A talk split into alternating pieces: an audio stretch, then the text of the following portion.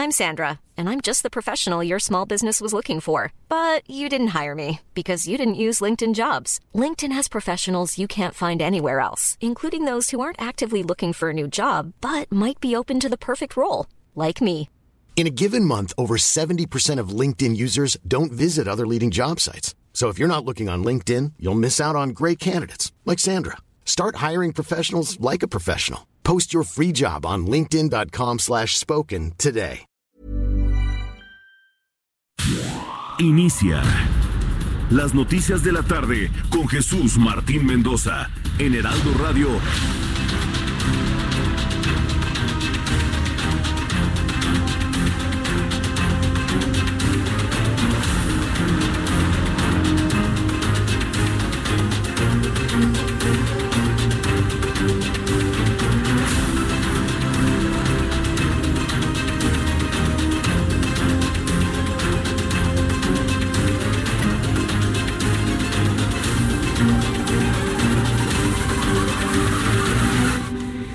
Las seis de la tarde en punto, hora del centro de la República Mexicana. Bienvenidos, muy buenas tardes. Iniciamos el Heraldo Radio en esta tarde del viernes 13 de diciembre del año 2019. Súbale el volumen a su radio. Le tengo un resumen con las noticias más importantes a través de nuestra frecuencia del 98.5 de FM en el Valle de México, 100.3 Guadalajara, 92.5 en Tampico, 106.3 en Villahermosa, Tabasco, 92.1 de FM en Acapulco, Guerrero. Como le he dicho siempre todos estos años, súbale el volumen a su radio para que usted conozca las noticias más importantes hasta este momento. Le informo que la Procuraduría General de Justicia de la Ciudad de México ha solicitado a la Interpol la emisión de una ficha roja contra Juan Carlos García, ex esposo de Abril Pérez Zagaón, asesinada el pasado 25 de noviembre para continuar con las investigaciones. El tipo, obviamente, se hizo ojo de hormiga. Obviamente huyó del país. Le estamos diciendo a la Procuraduría, a ver, Procuraduría, se va a pelar, se va a ir. No, no, no, no, no, tiene que venir a firmar, se va a pelar, se va a ir y se fue. Entonces, yo, yo no sé de dónde parte la inocencia a veces de las autoridades que realizan este tipo de investigaciones y no se pueden dar el lujo de estar eh, cayendo en estos casos de inocencia, en casos de feminicidio como el de Abril Pérez Agaón, de ninguna manera. Se les dijo, la opinión pública se los dijo, analistas se los dijeron, señora, se va a pelar. Juan Carlos, no, no, no. Tiene que venir a firmar y cuando venga a firmar le vamos a decir que lo estamos investigando. Ajá. No, bueno, está en California y seguramente ya no está en California, seguramente debe estar ya muy, muy, muy lejos de los Estados Unidos. Entonces, ¿qué necesidad hay de ir ahora a la Interpol? Le voy a tener todos los detalles de esto en los próximos minutos aquí en el Heraldo Radio. Este viernes el presidente de la República, Andrés Manuel López Obrador, inició una gira por el estado de Chiapas. Vamos a escuchar lo que en estos momentos el presidente de la República está informando a los chiapanecos. También se encuentra en Tabasco, es en Tabasco, en donde se encuentra en este momento el presidente y Veracruz. Visitará comunidades y visita comunidades rurales para supervisar la operación del programa Sembrando Vida. Vamos a escuchar un poco de lo que está diciendo el presidente de la República.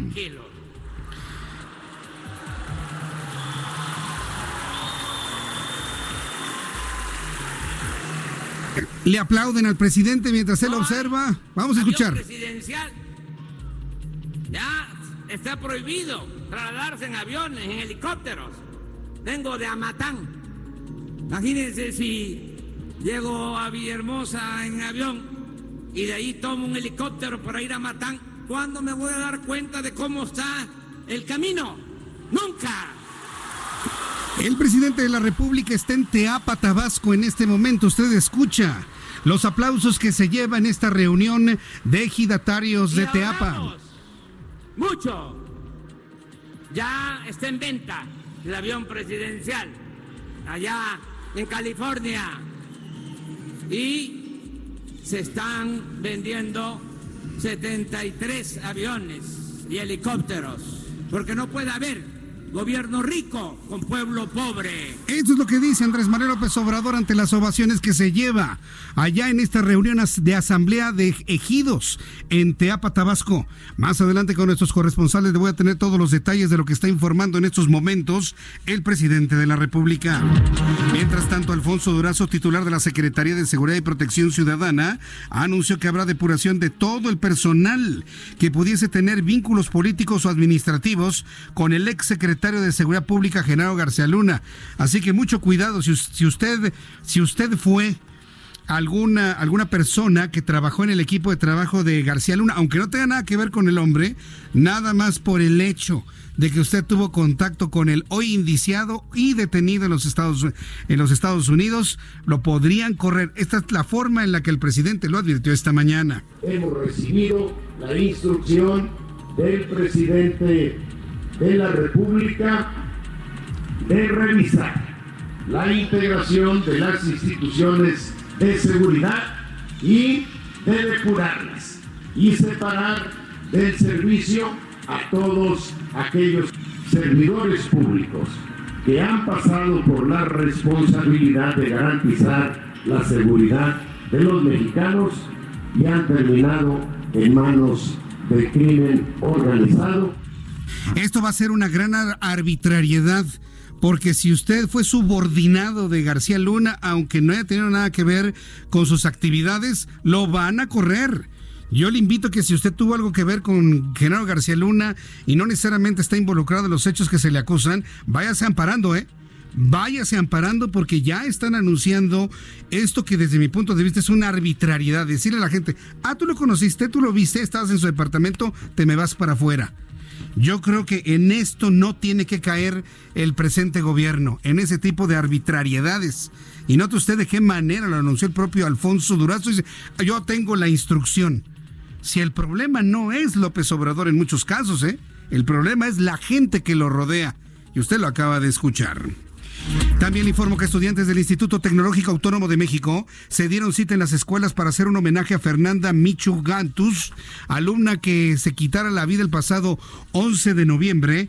Eh, al respecto, el presidente de la República lamentó los hechos. Esto fue lo que dijo en la mañana. Primero lamentar lo del suicidio. No sabía, fíjate.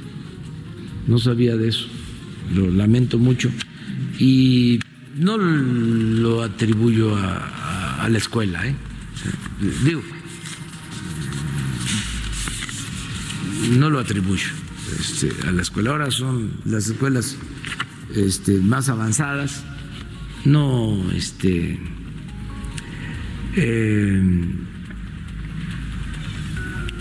están eh, demandándole mucho tiempo a los alumnos, hay más libertad, hay escuelas en donde en el caso, por ejemplo, de primarias, en donde ya este, no se acostumbra a que hagan tarea los niños,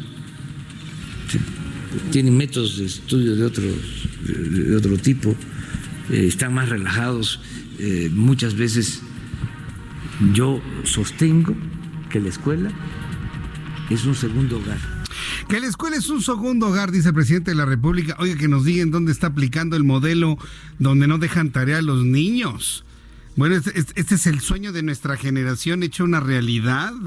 Que me digan en qué escuela ya no dejan tarea. Son las escuelas de tiempo completo. En realidad el niño sale a las 4 de la tarde, ya comido, con actividades extraescolares ya hechas, llegan a su casa a las 4 de la tarde, cuatro y media, a descansar, a leer, a jugar, a convivir con sus padres a ir al parque. La verdad es que el concepto a mí lo personal me gusta mucho. Ya eh, algún día tendremos oportunidad aquí en el Heraldo Radio de platicar sobre el modelo educativo en donde hemos impulsado desde hace mucho tiempo el que ya no se le deje tarea a los niños, aunque salgan un poco más tarde. No tiene ningún sentido, la hacen de mala gana, la hacen para salir del paso. Dígame usted qué efecto pedagógico puede tener eso. Y sobre todo cuando les dejan tarea los viernes, ¿sabe cuándo las hacen? Los domingos en la noche, Ay, se me olvidó la cartulina, ¿no? El papel cascarón se me olvidó ya cerró la papelería. No, entonces ese tipo de cosas, la verdad, no sirven ya desde mi punto de vista. Yo creo que hay que enfocar ya los chavos a lo que quieren hacer desde muy temprana edad, enfocarlos hacia sus habilidades y sus gustos. Más adelante platicaremos sobre lo que dijo el presidente sobre este tema. El exgobernador de Quintana Roo, Roberto Borge, obtuvo una tercera vinculación a proceso, en este caso por el delito de peculado, luego de ser vinculados como por desempeño irregular en la función pública. También informaré que tras concluir el primer periodo ordinario de sesiones, correspondiente al segundo año de la sexagésima cuarta legislatura, los legisladores federales tomaron vacaciones y volverán a sesionar hasta el próximo 1 de febrero. La viceprimera ministra de Canadá, Chrystia Freeland, envió al Parlamento de su país el protocolo modificatorio del acuerdo comercial para su evaluación y eventual aprobación. ¿Sabe cuándo lo van a aprobar? Ya lo anunciaron, hasta enero. Así que una firma del acuerdo comercial la próxima semana no se va a dar porque ya Canadá lo va a hacer hasta enero. Y para como bien las cosas en el Congreso de Estados Unidos, ellos también se van a ir para enero. Usted lo va a ver. Sin embargo, el presidente López Obrador estima que, que el acuerdo comercial entre México, Estados Unidos y Canadá podría firmarse, o bueno, ratificado en el Congreso estadounidense antes del 20 de diciembre. Esto fue lo que dijo el presidente, ahorita le platico lo que sabemos sucede en el Congreso. En fin, va a ayudar mucho al crecimiento de la economía, aunque no es lo único ni la panacea, sí es un eslabón muy importante eh, el que eh, se tenga este acuerdo con la economía más fuerte del mundo. Esperemos que en Estados Unidos se haga lo mismo. Ellos tienen hasta el día 20. Quedaría pendiente en Canadá para principios del año próximo. Esto fue lo que dijo el presidente de la República.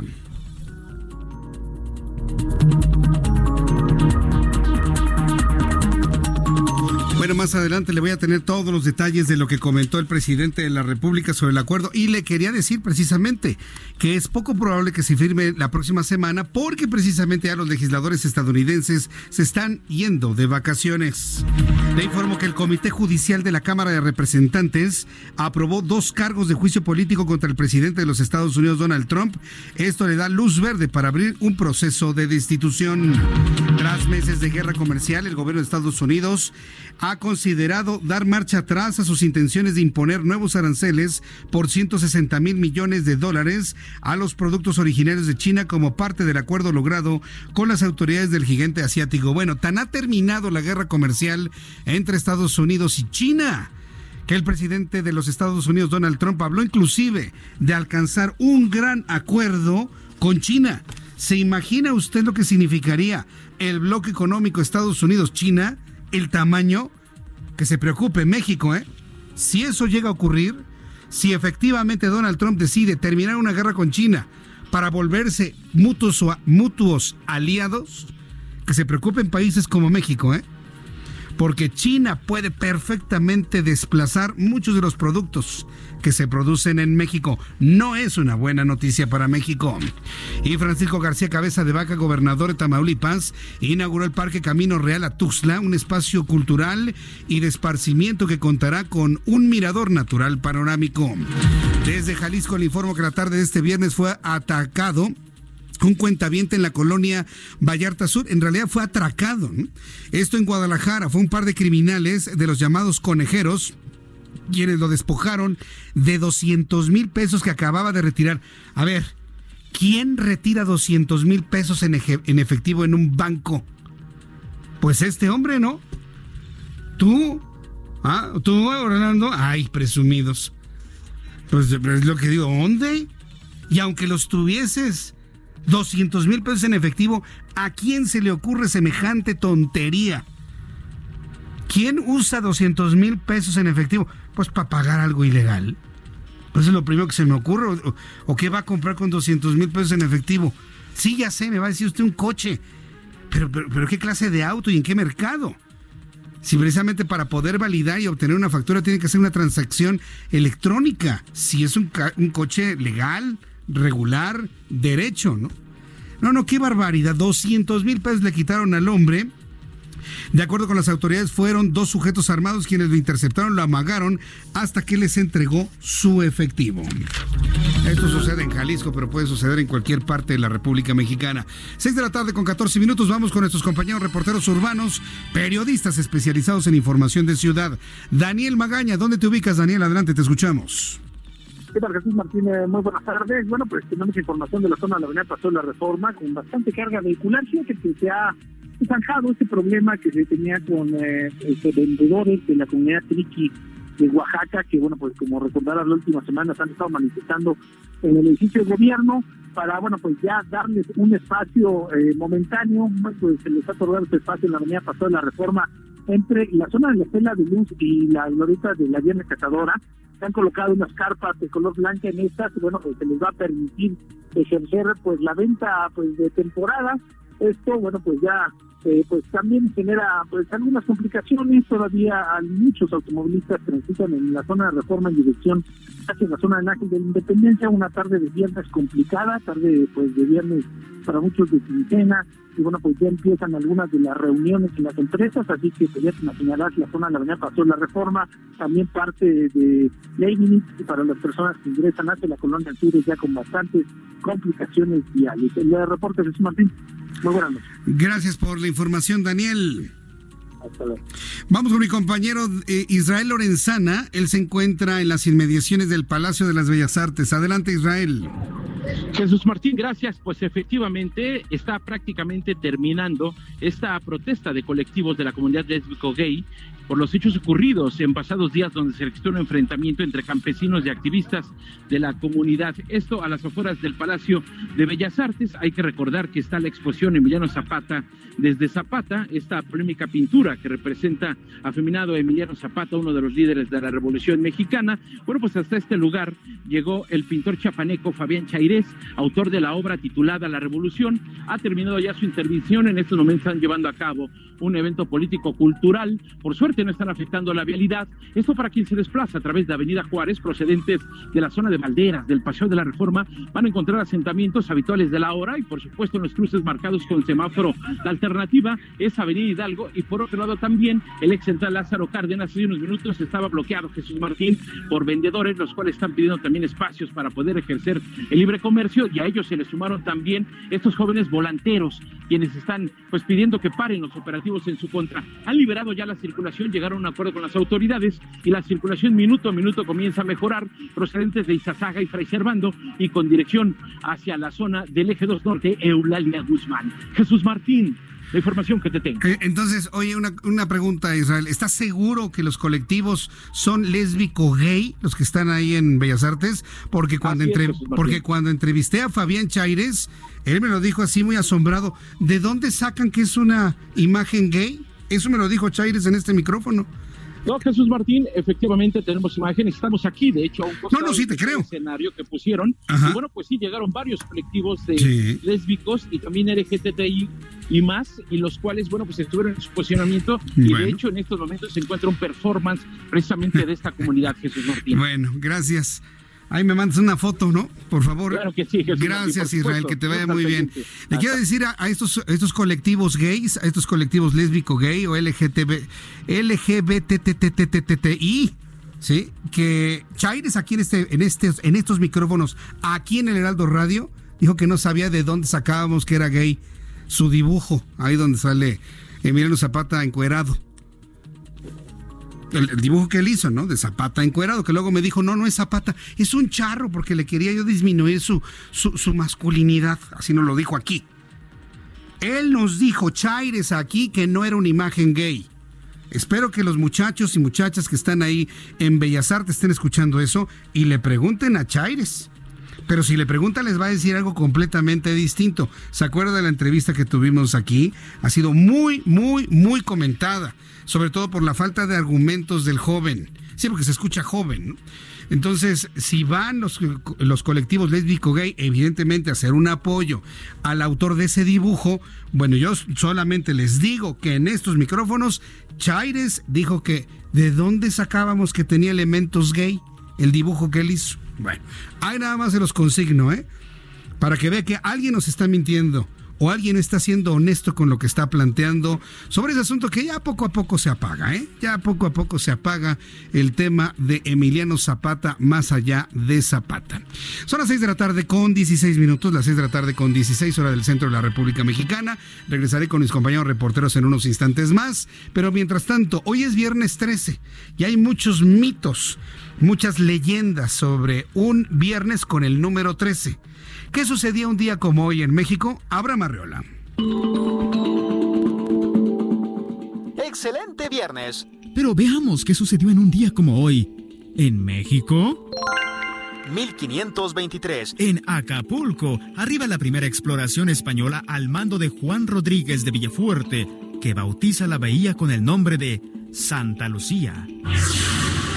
1894 nace Fernando de Fuentes, un guionista, productor y director de cine. Fue director de dos películas clásicas en México llamadas El compadre Mendoza y Vámonos con Pancho Villa. De Fuentes inició su carrera como segundo ayudante de dirección en Santa.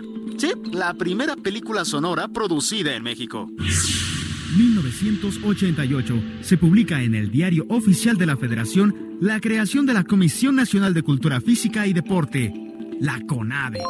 Y ya, así sin más, esto es un día como hoy en México.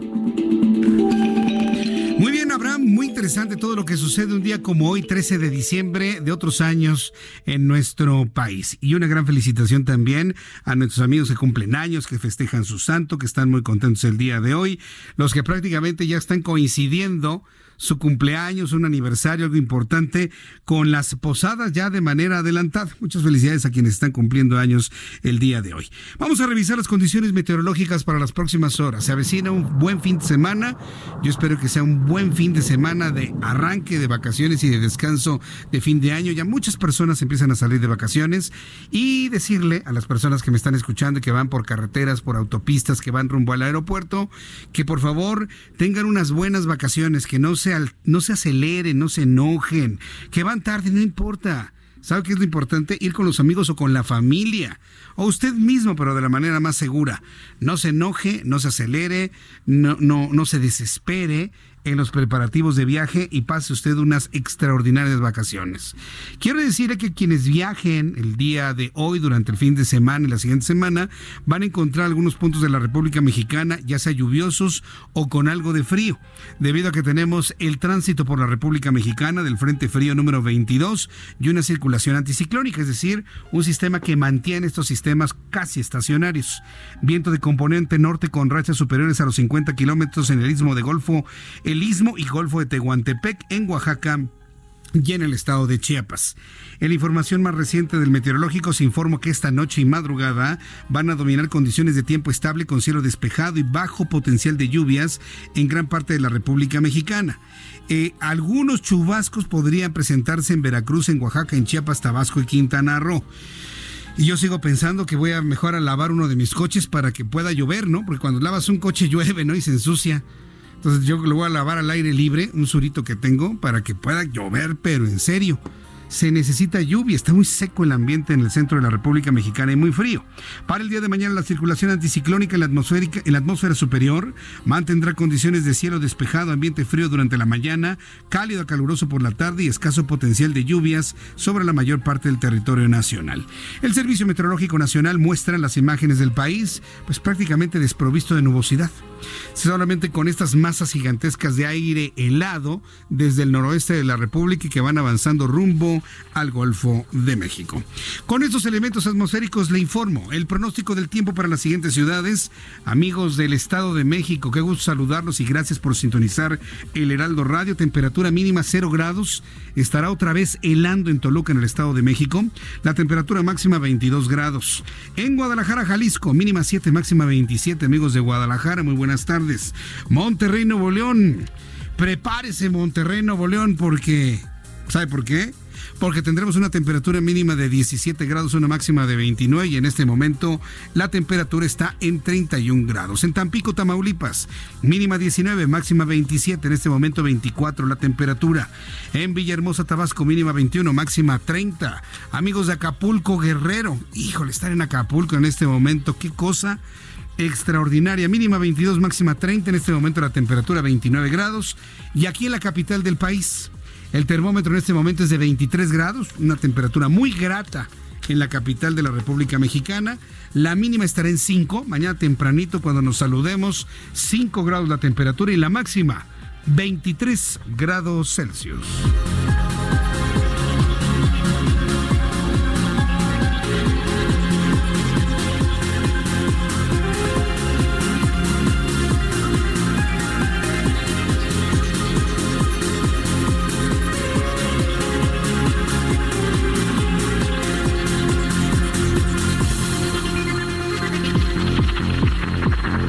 Son las 6 de la tarde con 25 minutos, las, 5, las 6 de la tarde, perdón. No sé por qué dije las 5 de la tarde, como que se me antoja empezar a las 5, ¿no? Son las 6 de la tarde con 25 minutos y el termómetro en este momento marca 23 grados Celsius. Voy a ir a los anuncios y de regreso le voy a tener todos los detalles de la información de lo que dijo Alejandro Gersmanero en su reunión con los padres de familia de la guardería ABC. Bueno, está pendiente este encuentro, evidentemente pero bueno, de lo que dijo el presidente de la República y los compromisos que ha tenido con los padres de familia con los cuales se reunió ayer. Lo que ha sido sorprendente es que muchos padres de familia hablan de una suspensión de los apoyos y de las pensiones que les venía dando el Instituto Mexicano del Seguro Social de unos años a la fecha. También le informaré un poco más adelante eh, cuál es la opinión de los padres de familia en voz de José Francisco García, que es uno de los papás de la guardería ABC. Va a ser una muy buena oportunidad para preguntarle. Ya le diré si José Francisco García es padre de un niño fallecido o un niño lesionado por el incendio. Eso va a ser también importante. De las noticias internacionales, otra vez esta niña, que la verdad es, una, es muy buena actriz desde mi punto de vista, Greta Thunberg, cambió la descripción de su perfil de Twitter a una joven que trabaja en su manejo de la ira. Pues claro, está muy jovencita, hombre. Estalla de cualquier cosa. Luego de que el presidente Donald Trump se burlara de ella tras ser considerada como la persona del año 2019 en la revista Time. Pues sí, sí, claro. Yo creo que Greta Thunberg puede ella tener todas las designaciones de personalidad del año 2019, sobre todo porque los jóvenes de 16, 17 años pues están en, jugando Donkey Kong, ¿no? Cualquier otra cosa. Entonces sí, yo creo que sí merece el, titular, pero también hay que desenmascarar todo lo que hay detrás de la señorita Greta Thunberg. Los intereses de generar muchos dividendos, un gran negocio, una gran industria con las tecnologías, entre comillas, ambientales. También del otro lado hay lana. También del otro lado se masca. También. Entonces, no hay que ser inocentes de que, ay, la voz de Greta es la voz de la salvación. No, no, no. Es la voz de los de enfrente. Es la voz de la tiendita de enfrente, de los otros. ¿Sí? que también quieren hacer hegemonía, hacer negocio, instalar ideología e instalar tecnología. Entonces hay que verlo de esa manera. Por eso Donald Trump luego se ha burlado de ella y está furiosísima y enojada. Le voy a platicar toda esta historia más adelante aquí en el Heraldo Radio. Son las 6 de la tarde con 27. Voy a los mensajes, regreso enseguida y le invito para que me escriba a través de mi cuenta de Twitter, arroba Jesús Martín MX.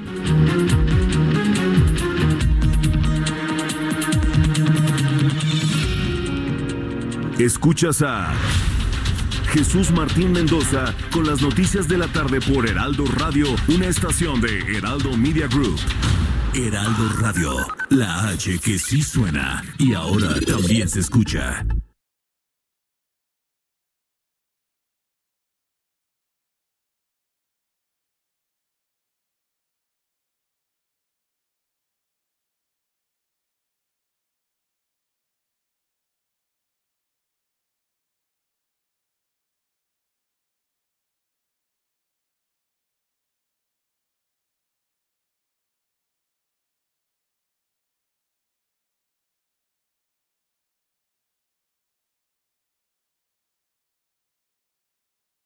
Heraldo Radio, la H que sí suena y ahora también se escucha. Escucha las noticias de la tarde con Jesús Martín Mendoza. Regresamos.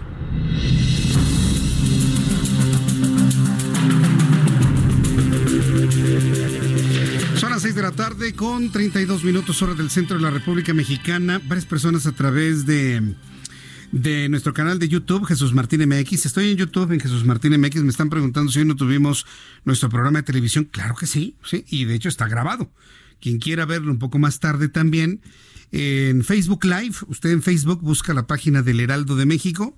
En la parte de abajo están todos los programas y ahí lo va a encontrar sin mayor problema a las 2 de la tarde el Heraldo Televisión con su servidor Jesús Martín Mendoza y fue un buen programa, ¿eh? la verdad estuvo bastante bien, bastante completo y bueno, pues algunas de las noticias que comentamos a las 2 de la tarde las tenemos en este instante. Eh, voy a platicar en un ratito más, en un ratito más con José Francisco García, es uno de los padres de los, de los niños que resultaron lesionados, otros resultaron fallecidos, otros respiraron humo de la guardería ABC a propósito de este tema que ha sido nuevamente entresacado del, pues no quiero decir que del olvido, porque en realidad el tema como opinión pública no lo hemos olvidado, pero ha sido retomado ahora con la ideología de lo que ellos llaman cuarta transformación. Ellos, ellos, ellos. Sobre este tema, para el día de hoy, por instrucciones del presidente de la República, se espera o se esperaba, y eso lo vamos a saber en los próximos minutos, un encuentro con Alejandro Hertz Manero, fiscal general de la República. Los padres de familia estarían en espera o esperaban el encuentro con Alejandro Hertz Manero para hablar sobre la nueva investigación que obra en torno a todo lo ocurrido en la guardería ABC.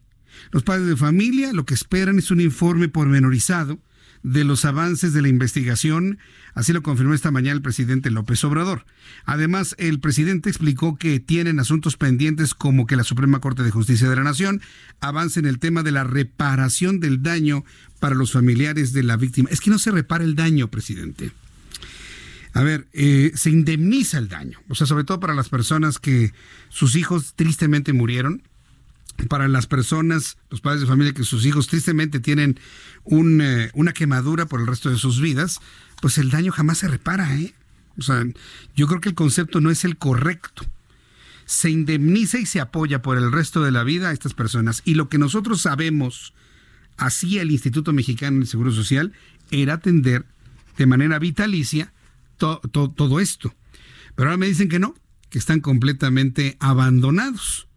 Es uno de los asuntos que voy a platicar precisamente con uno de los papás de la guardería ABC. Eso fue lo que se comentó. Por lo pronto, luego de la reunión que sostuvo López Obrador con los padres de las víctimas de la guardería ABC ayer, el presidente hoy en la mañana informó que esto sirvió para revisar los avances de la investigación y además son los mismos familiares quienes aseguran que se realizó un decreto mediante el cual el gobierno federal se comprometió a brindar pensión vitalicia a las víctimas. Pensión lo que yo sé que tenían de manera vitalicia era la atención médica. La atención médica en el seguro, inclusive en hospitales de los Estados Unidos, en Galveston. Por el resto de su vida. Todos los sobrevivientes con lesiones o sin lesiones por el resto de su vida. Además, López Obrador dio a conocer que giró instrucciones para que se haga una revisión en, en todo el gobierno además de, todo este el asunto de ABC que regresaremos en cuanto tenga comunicación con don José Francisco García, otro de los asuntos que hoy dio como orden es de revisar a todo el gobierno actual, todo absolutamente, se va a tratar de uno a uno investigar a los servidores públicos que pudiesen haber laborado con el exsecretario de Seguridad Pública, Genaro García Luna, que estén en activo para correrlos, para separarlos de sus cargos. El Ejecutivo Federal reconoció que todavía hay cosas que no se hacen bien en el gobierno a pesar de que se están dando estos cambios. Desde mi punto de vista, esto me parece que es una gran arbitrariedad. Porque usted imagínese si su jefe fue Genaro García Luna, pero pues era su jefe nada más, en el área donde usted estaba. Ah, tú trabajaste con Genaro, te vas para afuera, porque aparte los van a correr así. Este es el anuncio de un gran conflicto con algunos trabajadores en el gobierno federal. Vamos a escuchar cómo lo dijo el presidente. Giré instrucciones para que se haga una revisión en todo el gobierno. Quienes participaron, eh, estuvieron en el equipo de García Luna, quienes después del gobierno de Calderón pasaron de ese equipo al de Peña y llegaron hasta nosotros, si es que hay. Pero si los hay, y estuvieron actuando en eh, este tipo de funciones para afuera. Qué bárbaro. Así dice, para afuera. Y además le quiero recordar al presidente administrador de nuestro país que su cargo dura cinco años con diez meses, nada más. Y no va a ser necesario que alguien le diga para afuera, ¿eh? Simplemente vendrá otra persona de su partido o de otro. Pero se va a tener que ir. Entonces, no, hay que ser, no hay que ser así de esa manera. No hay que anunciar las cosas de esa manera, porque le puedo asegurar que sí va a haber gente que estuvo cercana o que participó en los equipos de General García Luna, pero no necesariamente que esté involucrada en los eh, abusos de confianza, en los crímenes, cochupos o lo que se le finque a General García Luna. Entonces estamos a la puerta del anuncio de una gran arbitrariedad con algunos servidores públicos. El titular de la Secretaría de Seguridad y Protección Ciudadana, Alfonso Durazo, anunció la depuración de todo el personal que pudiese haber tenido algún vínculo administrativo o político, administrativo político, con General García Luna. Es decir, si un trabajador, haga de cuenta de limpieza, limpiaba la oficina de General García Luna, se va para afuera. ¿Eso es lo que ustedes querían? ¿30 millones? Les estoy, preguntando en serio 30 millones que votaron por López Obrador. ¿Eso es lo que ustedes querían? Un gobierno que llegara y decir, tú te me vas a la calle porque tú estabas en la oficina de mis adversarios que hoy los estamos investigando por corrupción y si no tenía nada que ver. Esto que le estoy informando es una gran arbitrariedad. ¿Y usted cree que hubo alguno de los reporteros que le haya dicho eso al presidente? No, hombre, le tienen terror de que les quiten la credencial para entrar a las mañaneras y sentirse que ya, que ya les quitaron el sueldo. Es increíble. de verdad, solo lo creo porque lo acabo de escuchar el presidente porque se lo estoy leyendo. Depuración del personal que pudiese tener algún vínculo administrativo o político. Depuración, como si estuvieran contaminados. Eh, Durazo dijo que en este momento no tiene ningún número aproximado de servidores públicos coludidos con García Luna. Esa es otra cosa. Una cosa es estar coludidos, ¿sí? Y otra cosa es haber trabajado en el área, en la oficina, en el edificio, bajo las órdenes, eh, en el organigrama D, administrativamente pagado por el área D. Esa es otra cosa si están ubicados en las áreas donde se encuentran esos mandos o funciones de alto nivel. Ampárense, ¿eh? que no me digan que luego no se los dijimos, ¿eh? pero están en todo su derecho.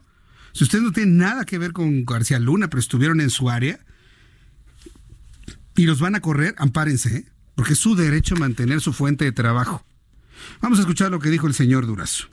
Hoy en la mañana hemos recibido la instrucción del presidente de la República de revisar la integración de las instituciones de seguridad y de depurarlas y separar del servicio a todos aquellos servidores públicos que han pasado por la responsabilidad de garantizar la seguridad de los mexicanos y han terminado en manos del crimen organizado, como recientemente nos hemos enterado por la detención de un exsecretario que se ha hecho en Estados Unidos. Es evidente que no podemos eh, combatir al crimen organizado con un crimen uniformado. Eso fue lo que dijo Alfonso Durazo. La verdad es que tiene este gobierno, nos han dicho que no, que la libertad de expresión y no sé qué tantas cosas, pues en ese ejercicio de libertad, libertad de expresión, señores de este nuevo gobierno, ustedes tienen que buscar justicia y que las cosas se hagan como ustedes prometieron que se hagan, pero no caigan en la enorme tentación de buscar venganzas, de buscar vendetas. Porque los 30 millones que votaron por ustedes no quieren eso, ¿o sí? ¿Venganzas? ¿Vendetas? de, hombres que cometieron corrupción, bueno, pues se, están deteniendo y se están siendo juzgados y lo están buscando. Pero de la gente que no tuvo nada que ver en oficinas donde administraba García Luna, insisto, me parece que es una arbitrariedad. Pero vamos a ver finalmente qué es lo que sucederá en los próximos días. El expresidente de México, Felipe Calderón Hinojosa, que muchos analistas han visto que todo lo que está obrando sobre García Luna puede alcanzar al expresidente de México, Felipe Calderón en respuesta a una serie de acusaciones en medios de comunicación y sobre todo en las redes sociales, donde se le dice estar coludido, ser cómplice de García Luna, en su respuesta, en, su respuesta relación con el cartel de en su supuesta relación con el cartel de Sinaloa, publicó en sus redes sociales un escrito donde reiteró que no tenía conocimiento de los hechos de los que se le acusa a García Luna. Sin embargo, autoridades fiscales aseguraron que desde el sexenio del expresidente Calderón se cancelaron un total de 4.741.000 pesos en impuestos al negocio registrado a nombre de Linda Cristina Pereira Galvez, esposa de García Luna. Ahora pues Felipe Calderón nos va a decir que tampoco supo, ¿no? De esa condonación de impuestos. Y es altamente probable que no lo sepa. Yo entiendo que es increíble, ¿no? que un presidente de la República no esté enterado de algunas cosas, pero parece que así es. El que está actualmente a veces no está enterado de algunas cosas, el que está actualmente, ¿no? Además, el titular de la unidad de inteligencia, bueno, la unidad de inteligencia financiera está preparando denuncias contra Genaro García Luna por transferencias irregulares, es decir, le están buscando, le están encontrando, le están sacando. Santiago Nieto Castillo, quien es el titular de esta unidad de inteligencia financiera, reveló que preparan una denuncia por triangulación de recursos del exsecretario de Seguridad Pública, Genaro García Luna, con 11 personas y dependencias públicas que han sido bloqueadas al asistir al, conversatorio de la Asociación Estratégica Alianza por la Justicia entre el Instituto Mexicano de la Justicia y la Fundación Internacional Baltasar Garzón. Ayer en ese lugar, Santiago Nieto Castillo detalló que trabajaron hace un par de meses con autoridades estadounidenses por una indagatoria de 11 cuentas de personas físicas y morales relacionadas con Genaro García Luna. ¿Qué detecta en esto que le acabo de decir. ¿Qué detectó usted? ¿Qué detectó? Claro, que este asunto lo traen entre manos desde hace meses, que desde hace meses están trabajando con las autoridades de los Estados Unidos y es hasta ahora, cuando lo detienen finalmente, que revelan que ya lo traían en la mira desde hace meses a Genaro García Luna. No fue un asunto en el cual pues brincara, ¿no? Desde los Estados Unidos. ¡Ah! Lo detuvieron allá. No, no, no, no, no. Lo detuvieron porque la investigación la empezaron desde aquí y la han ido complementando con autoridades estadounidenses. Le digo que Santiago Nieto se va de la boca, este hombre. Pues por eso tuvo tantos problemas con el anterior encargado del despacho de la Procuraduría General de la República. Se va de la boca el hombre. ¿Para qué revela eso? Yo nada más quisiera saber para qué lo revela. Para hacerse el importante o destacar de entre otros funcionarios. Yo creo que hay cosas en la investigación y sobre todo de inteligencia financiera que Santiago Nieto tendría que callárselo, no decirlo, no revelarlo. Porque si no, entonces él mismo va a estar provocando que no fructifiquen. Porque con eso se violenta el debido proceso. Pero bueno, yo cumplo con decirlo, ya ellos si, si pelan o no pelan. ¿no? Eh, vamos a hablar sobre el asunto del acuerdo comercial, del Tratado de Libre Comercio rápidamente. Hay una gran expectativa de que el, acuerdo comercial, dice el presidente de la República, se firme la próxima semana. Nos decían que el próximo 18 de diciembre, que antes del 20. Le tengo una mala noticia. No creo que se firme la próxima semana, porque al menos Canadá ya dijo que hasta enero. Y en el Congreso de los Estados Unidos estaban muy enojados por fincarle estas dos acusaciones a Donald Trump para el impeachment, porque ya se estaban yendo de vacaciones. Entonces, ¿de dónde sacan que va a ser firmado, aprobado por Estados Unidos la próxima semana?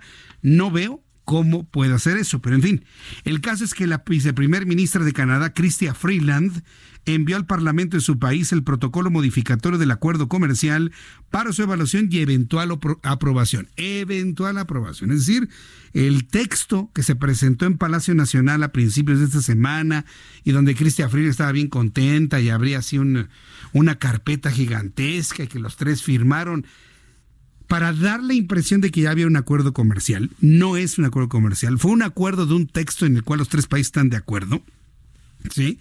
Hoy está diciendo que ahora su Congreso tendrá que evaluarlo y tendrá una eventual aprobación. Este viernes el Parlamento de Canadá entró en receso de Navidad y va a sesionar hasta enero próximo.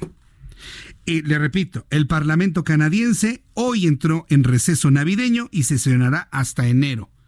¿Cuándo lo van a aprobar? ¿La próxima semana? No, están de vacaciones. Ya con esta simple noticia no se va a firmar el tratado comercial antes de que termine el año, porque Canadá ya está de vacaciones.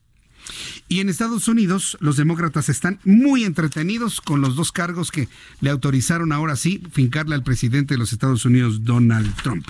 Sin embargo, Andrés Manuel López Obrador lamentó que los partidos políticos no se hayan reducido sus prerrogativas. Entonces, vamos a, le voy a tener toda esta información sobre el asunto de las prerrogativas. ¿Se acuerda que ayer en la Cámara de Diputados le dije que nos habían dado a tole con el dedo porque rechazaron finalmente la iniciativa para reducir el 50% el dinero de los partidos? Bueno, hoy reaccionó el presidente y lo lamento.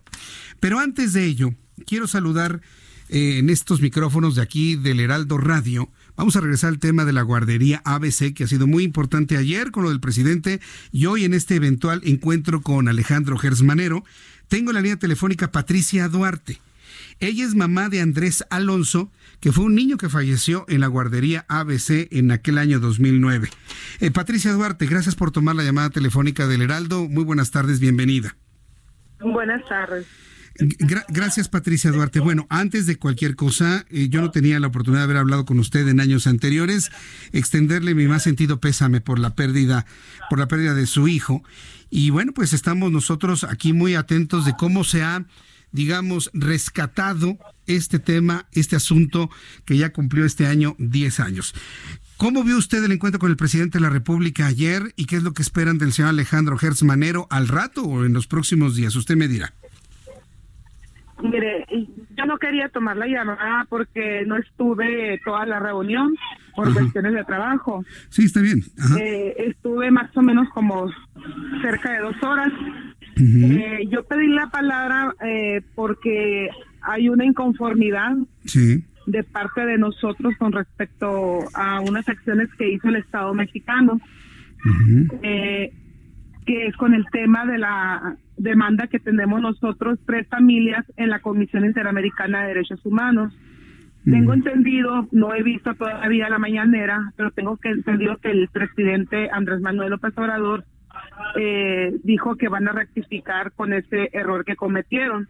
El error fue que eh, contestaron exactamente lo mismo eh, que el gobierno de Enrique Peña Nieto cuando la CID le está pidiendo cuentas al Estado mexicano con respecto al caso. Mm. El Estado mexicano, ahorita en la actual administración de Andrés Manuel, le está pidiendo a la CID que no tomen el caso porque pues supuestamente se está trabajando en justicia por nuestros hijos e hijas, cosa que pues no es cierto porque muchas eh, de las demandas que nosotros tenemos ya no están dentro del alcance del gobierno de Andrés Manuel López Obrador y se lo hice ver el día de ayer. Sí, hay muchas personas que nunca fueron investigados, mucho menos procesados y que posiblemente los delitos que cometieron ya hayan prescrito. Hay personas que fueron exonerados y que no pueden volver a ser investigadas ni procesados, mucho menos sancionadas por, el mismo, por el mismo delito.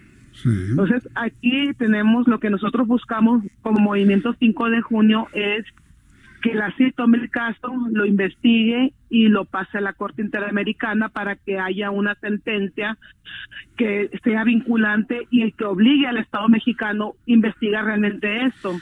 Con respecto al fiscal, yo no tengo, eh, es una línea de investigación de otros padres. Yo dudo mucho de esa investigación, para serte sincera. No creo que ni siquiera le vayan a ocasionar una simple preocupación a Eduardo Burs porque esa eh, denuncia que hizo el que la hizo, la presentó todavía antes de irse Germán Martínez, la verdad para mí es un es una es una acción nada más para decir que estaban haciendo algo, pero realmente nunca nos han notificado, se nos informa por qué delitos se le está supuestamente denunciando a Eduardo Buscastelo, el gobernador de Sonora. Mm, sí, Entonces yo no creo, yo no creo en esa denuncia, ni mucho menos creo que la fiscalía a 10 años vaya a hacer algo. A ver, yo, yo le quiero preguntar algo muy concreto, Patricia Duarte. Ustedes como padres de familia, ¿a quién concretamente, y dígame nombres, quieren ver en la cárcel como responsables de ese incendio? A los dueños de la guardería BC. Correcto. ¿quién más? Marcia Matilde Altagracia Gómez del Campo Tonela, que ya está exonerada y que es prima de Margarita Zavala. A Ujú. Gildardo Urtides Serrano, Sandra Telles Nieves, Antonio Salido, Sí. a Eduardo Buscastelo. Es una larga lista. Muchos que no fueron investigados, como Carla Rochín, quien fuera directora general de todas las guarderías, Daniel Caram. Son muchos, muchos, muchos que están en la lista. O sea, también a Daniel- fueron tocados. Daniel Karam, que fue director del Seguro Social, también lo quiere ver en la cárcel. Cuando pasó todo. Así es. Era el titular que, pa- que de- del IMSS cuando pasó todo y quien fue el que provocó o que se, se cometieran muchas negligencias con, mu- con muchos de nuestros hijos cuando fueron trasladados al hospital de Guadalajara sin autorización de nosotros como padres. Yo, yo recuerdo ese traslado y que estaba en el sentido de tratarle de salvar la vida, ¿eh? Patricia Duarte. Yo recuerdo, digo, estábamos en el noticiero hace 10 años y yo recuerdo esa desesperación de, de hacer traslados para salvarle la vida a muchos de ellos. Considera que es... Cometieron, mu- cometieron muchas negligencias Ujú. y solamente los padres que vivieron esos momentos saben lo que se lo que pasó. Sí, yo lo y entiendo. Ah, tienen que ser investigados. Él no es médico, que yo te- tenga entendido, y no debe haber tomado esas decisiones sin que estuviéramos nosotros. M- muchos niños pudieron haber llegado a Estados Unidos, a los hospitales Schweiner, que son especialistas, sin embargo decidieron mandarlos a Guadalajara, donde no tenían las condiciones adecuadas para atender a nuestros niños. Sí, digamos que son acciones concomitantes al accidente en sí mismo o al incendio de la, de la guardería. Es decir, que la lista de personas que ustedes quieren ver tras las rejas es eh, de los que provocaron el incendio o no tuvieron las condiciones adecuadas para evitar los efectos de un incendio que entendemos inició en un predio contiguo. Eh, to- to- toda esa parte la hemos analizado y platicado durante los últimos años. Yo tuve oportunidad de conversar durante mucho tiempo con autoridades del Instituto Mexicano del Seguro Social. Y esto se lo quiero preguntar para que usted me diga si esto realmente sucedió o no sucedió. Y me explicaron de que todos los niños, todas las, familias se habían dividido en familias cuyos hijos habían fallecido, familias cuyos hijos habían resultado con lesiones de quemaduras, ni familias cuyos niños respiraron humo, familias cuyos niños no respiraron humo y familias cuyos niños ni siquiera estaban en la guardería ese día. Me aseguraron en ese entonces que todas las familias, todas, todas, todas, estaban recibiendo ayuda médica vitalicia en México y en los Estados Unidos por el resto de sus vidas. La pregunta es, ¿si recibieron esos apoyos o no los recibieron, Patricia? Te voy a corregir, no son apoyos, son derechos. O bueno, derechos. Mi pregunta Sí, es. ¿lo recibieron Pero o no yo lo no sé recibieron? por qué viene el caso esa pregunta. Estamos recibiendo todas la- la- las atenciones y por derechos que nos tocan. Es que es importante por, eso. Por las, por las cuestiones médicas no hay ninguna demanda. El IMSS siempre ha cumplido con mayor, con mayor ahora, ahora en la nueva administración. Qué Sí, bueno. Ha ido avanzando, ha ido evolucionando esto. Hay muchos niños que están lesionados de por vida y que van a estar inca- incapacitados de por vida. Y tiene que ser así. Sí, y, de la división yo no tengo nada que decir. Sí, sí, no, se, lo, se lo preguntaba porque se ha creado la idea en, en- en las- en las- en la opinión pública de que los familiares han estado abandonados y nunca atendidos. O sea, No, me dice... es- eso te lo voy a decir así claramente. Sí. Nunca hemos estado abandonados en la cuestión médica. Bien, Pero nos quiere, pero nos quieren cambiar una cosa por la otra y no son así. Eso no Los debe ser, derechos son derechos y no se cambian por nada ni se ni Claro. se ven nada. ¿sí? La atención médica es una obligación del Estado mexicano que nos tienen que otorgar, así como tiene derecho todo mexicano o mexicana. Muy bien. Y no por eso va a estar condicionada para que no reciban justicia nuestros hijos. En eso estamos completamente de acuerdo. Ahora bien, eh, eh, para finalizar, porque se, se me acaba el tiempo, preguntarle, ¿qué expectativa tiene de la nueva administración, que López Obrador la ha llamado como nuevo régimen, en esta nueva investigación que se está haciendo? ¿Cree que, que se resuelva algo de lo que ustedes están exigiendo y pidiendo a manera de justicia? Algunas cosas sí se pueden resolver y creo que lo podemos lograr con, con ellos. Hay mucha apertura del nuevo gobierno. Es la tercera ocasión en que el presidente, en menos de un año, ¿sí? En menos de un año platica con padres de la guardería de C. En mi caso es la segunda vez que, que yo platico con él porque yo no acudí en junio a Palacio Nacional, pero él, él tiene toda la intención, la disposición y está cumpliendo con muchas cosas que se le han pedido. Sí, se llegan acuerdos y a la siguiente reunión traen resultados. Yo creo que la cuestión de la ley 5 de junio, que es el eh, que es la herramienta para lograr el vez que nunca más podemos trabajar mucho y podemos lograr muchas cosas dentro de aquí de México, ¿sí?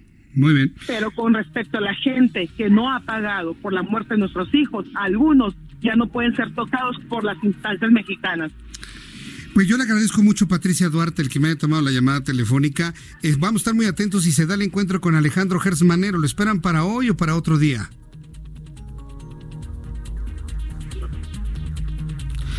Son las 6 de la tarde con 58 minutos hora del centro de la República Mexicana. Lo que ha mencionado la señora Patricia Duarte me parece que es muy, muy, muy importante. Sí, no, no, no, no le gustó la última pregunta que le hice, pero pues finalmente es parte de la información. Eh, lo que ha dicho Patricia Duarte me parece que es muy importante. Hay delitos que ya prescribieron. Y por ley, y por ley internacional, una persona no puede ser juzgada dos veces por el mismo delito. Si lo que están pidiendo los padres de familia es que se vuelva a juzgar a las personas que ya fueron investigadas y juzgadas, eso va a estar rayando prácticamente lo imposible. Y sobre todo el extender o quitar la caducidad de los, eh, de los delitos que ahora sí que expiraron en el mes de junio. Fíjese, ¿usted lo había pensado eso? Han pasado 10 años ya muchos delitos prescribieron. ¿Qué es lo que se va a solicitar? Que se vuelvan a poner vigentes esos delitos y volver a juzgar a personas que habían sido juzgadas. Va a estar muy complicado este asunto, ¿eh? Muy, muy, porque es lo que están pidiendo los padres de familia, ¿eh? Que se vuelvan a investigar a todos y a los que inclusive fueron exonerados, que ya fueron juzgados, meterlos a la cárcel. ¿Qué le parece? Suena justo, ¿no? Pero a la luz de la ley posible, yo le invito para que se quede con nosotros. A continuación, le tengo mensajes y un resumen de lo más destacado.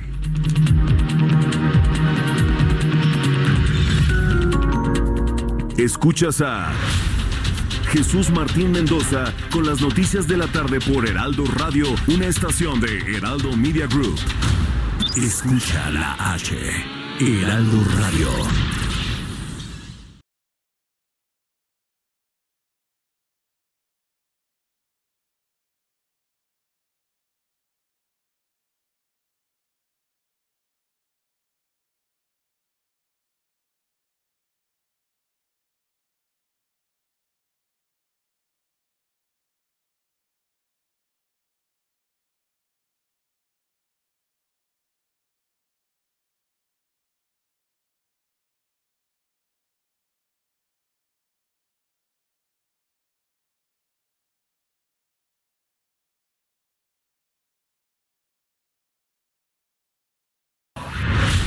Escucha las noticias de la tarde con Jesús Martín Mendoza. Regresamos. El reloj marca las 7 de la noche con dos minutos. ¿Cómo avanza el tiempo cuando usted se informa a través del Heraldo Radio 98.5 de FM? ¿Puede creerlo? ¿Cómo ha avanzado esta última hora? Este es un resumen con las noticias más importantes. Durante su visita de esta tarde al estado de Chiapas, el presidente de la República, Andrés Manuel López Obrador, se comprometió con los habitantes de Amatán a que tendrán una sucursal del Banco del Bienestar, así como del servicio de Internet. El mandatero destacó que ya trabaja en la construcción de 2.700 sucursales de este banco, de las 13.000 que se contemplan en el proyecto.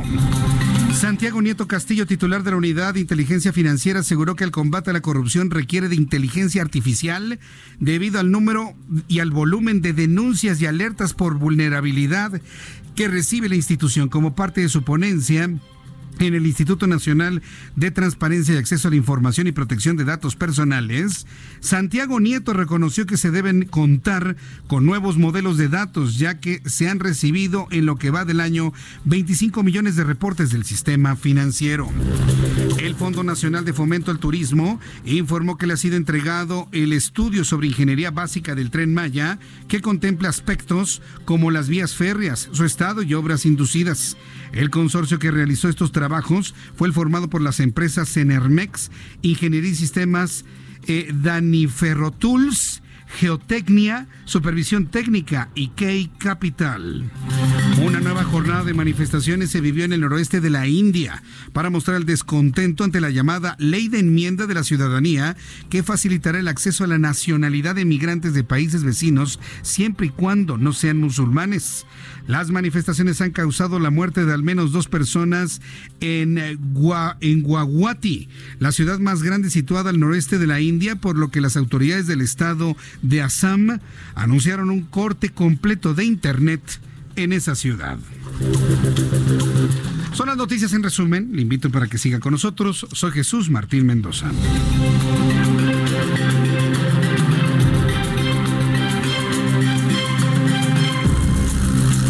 Son las 7.5, las 7.5. Escucha usted el Heraldo Radio 98.5 de FM. Ya sabe cuáles son los números y la frecuencia de la información. 98.5 de FM es el Heraldo Radio, la estación de las noticias del Heraldo Media Group. Y nos da un enorme gusto, un gran orgullo el pertenecer a esta gran familia y muy agradecidos con usted que nos permite entrar a su casa, a su lugar de trabajo, al transporte público, a la fábrica, eh, mientras está haciendo usted deporte, ahí en su casa, seguramente ya, como siempre le he platicado en los últimos años, retomar esta gran idea, esta gran tradición de tener su radio lo pone usted en la mesita de centro de la sala, se prepara usted un té, un chocolate, algo para degustar, algún blocito de notas para tomar nota de la información o su teléfono celular para enviarme mensajes a través de Twitter y escuchar las noticias durante estas dos horas ahí en lo más íntimo de su hogar. Le agradezco mucho que nos permita llegar hasta ese, hasta ese punto. Vamos a entrar en comunicación con nuestro compañero Israel Lorenzana. Todavía se encuentra ahí en las inmediaciones de Bellas Artes, ya se movió. ¿Dónde te ubicas, Israel? ¿Sigues por Bellas Artes o andas todavía por el centro? Gracias, Jesús Martín. Estamos ubicados exactamente sobre el ex central Lázaro Cárdenas, a la altura de la calle 5 de Mayo, exactamente frente al Palacio de Bellas Artes. Ha terminado este pronunciamiento que se llevó a cabo por parte de la comunidad lésbico gay. Efectivamente, mandamos algunas imágenes, ya se han retirado. En estos momentos comienzan a retirar también el templete que fue instalado frente a la puerta principal del Palacio de Bellas Artes. En materia vehicular, hay muchos contratiempos todavía a través de Avenida Juárez, en el ex central Lázaro Cárdenas y también en el Paseo de la Reforma. Hay que recordar que es viernes y bueno, pues se complica la habilidad para nuestros amigos que van a través de Reforma con dirección hacia la zona de Eulalia Guzmán. También en el sentido opuesto hay contratiempos con dirección hacia la Avenida de los Insurgentes. A través de Lázaro Cárdenas también observamos un constante cruce de peatones. Hay que recomendar a nuestros amigos que circulan procedentes de Izazaga y Fray Servando, pues tener mucho cuidado. Hay muchas personas que ingresan todavía a esta hora de la tarde a calles del centro histórico. Por último, hablamos también de la Avenida Juárez y a partir de Valderas también tenemos asentamientos considerables la alternativa a este punto, Jesús Martín, hay que utilizar la avenida Chapultepec y también, aunque distante, Puente de Alvarado, con dirección hacia las inmediaciones del eje oponente en su tramo guerrero. Jesús Martín, la información que te tengo. Muchas gracias por la información, Israel. Hasta luego. Hasta luego, que te vaya muy bien. Daniel Magaña, estás en algún punto de la avenida Chapultepec. Adelante, Daniel. Así es, Jesús Martín, efectivamente, y bueno, pues continúan estas obras que se están haciendo, los carriles laterales continúan cerrados para las personas que avanzan en la zona de la avenida Monterrey para cruzar eh, la, pues, la zona de la avenida Chapultepec, trasladarse a la avenida Pasada de la Reforma, encontrará pues bastante carga vehicular, en promedio pues dos o tres cambios en la línea de ese semáforo para poder incorporarse hacia la zona de la avenida Chapultepec o bien continuar un poco más adelante hacia la zona de reforma, una vez que bueno pues ya se rebasa este punto, el avance es mejor, incluso sobre la zona de la avenida pasada la reforma para trasladarse en dirección hacia la zona de Liverpool, también en dirección hacia pues, la zona del Ángel de la Independencia. Muy buenas noches. Gracias, Daniel Magaña. Hasta luego. Hasta luego, que te vaya muy bien. Bueno, vamos a revisar cómo andamos en materia de tránsito. A esta hora de la tarde también las aplicaciones de Google Maps. Waze también llega a ser bastante útil en esta materia. Y pues como es un viernes clásico y de quincena adelantada, algunos tuvieron su quincena adelantada, decirle que el circuito interior a la altura de Chapultepec, al cruce con Paseo de la Reforma, en ambos sentidos, es, alguien me dice, me, me, gusta cuando dices que es un gran estacionamiento. Bueno, es un gran estacionamiento, el circuito interior en ambos sentidos a la altura de Chapultepec, ahí el cruce con Paseo de la Reforma. Es decir, si usted va por Paseo de la Reforma y pasa por arriba del circuito interior, va a ver que aquello, pero una verdadera desesperación.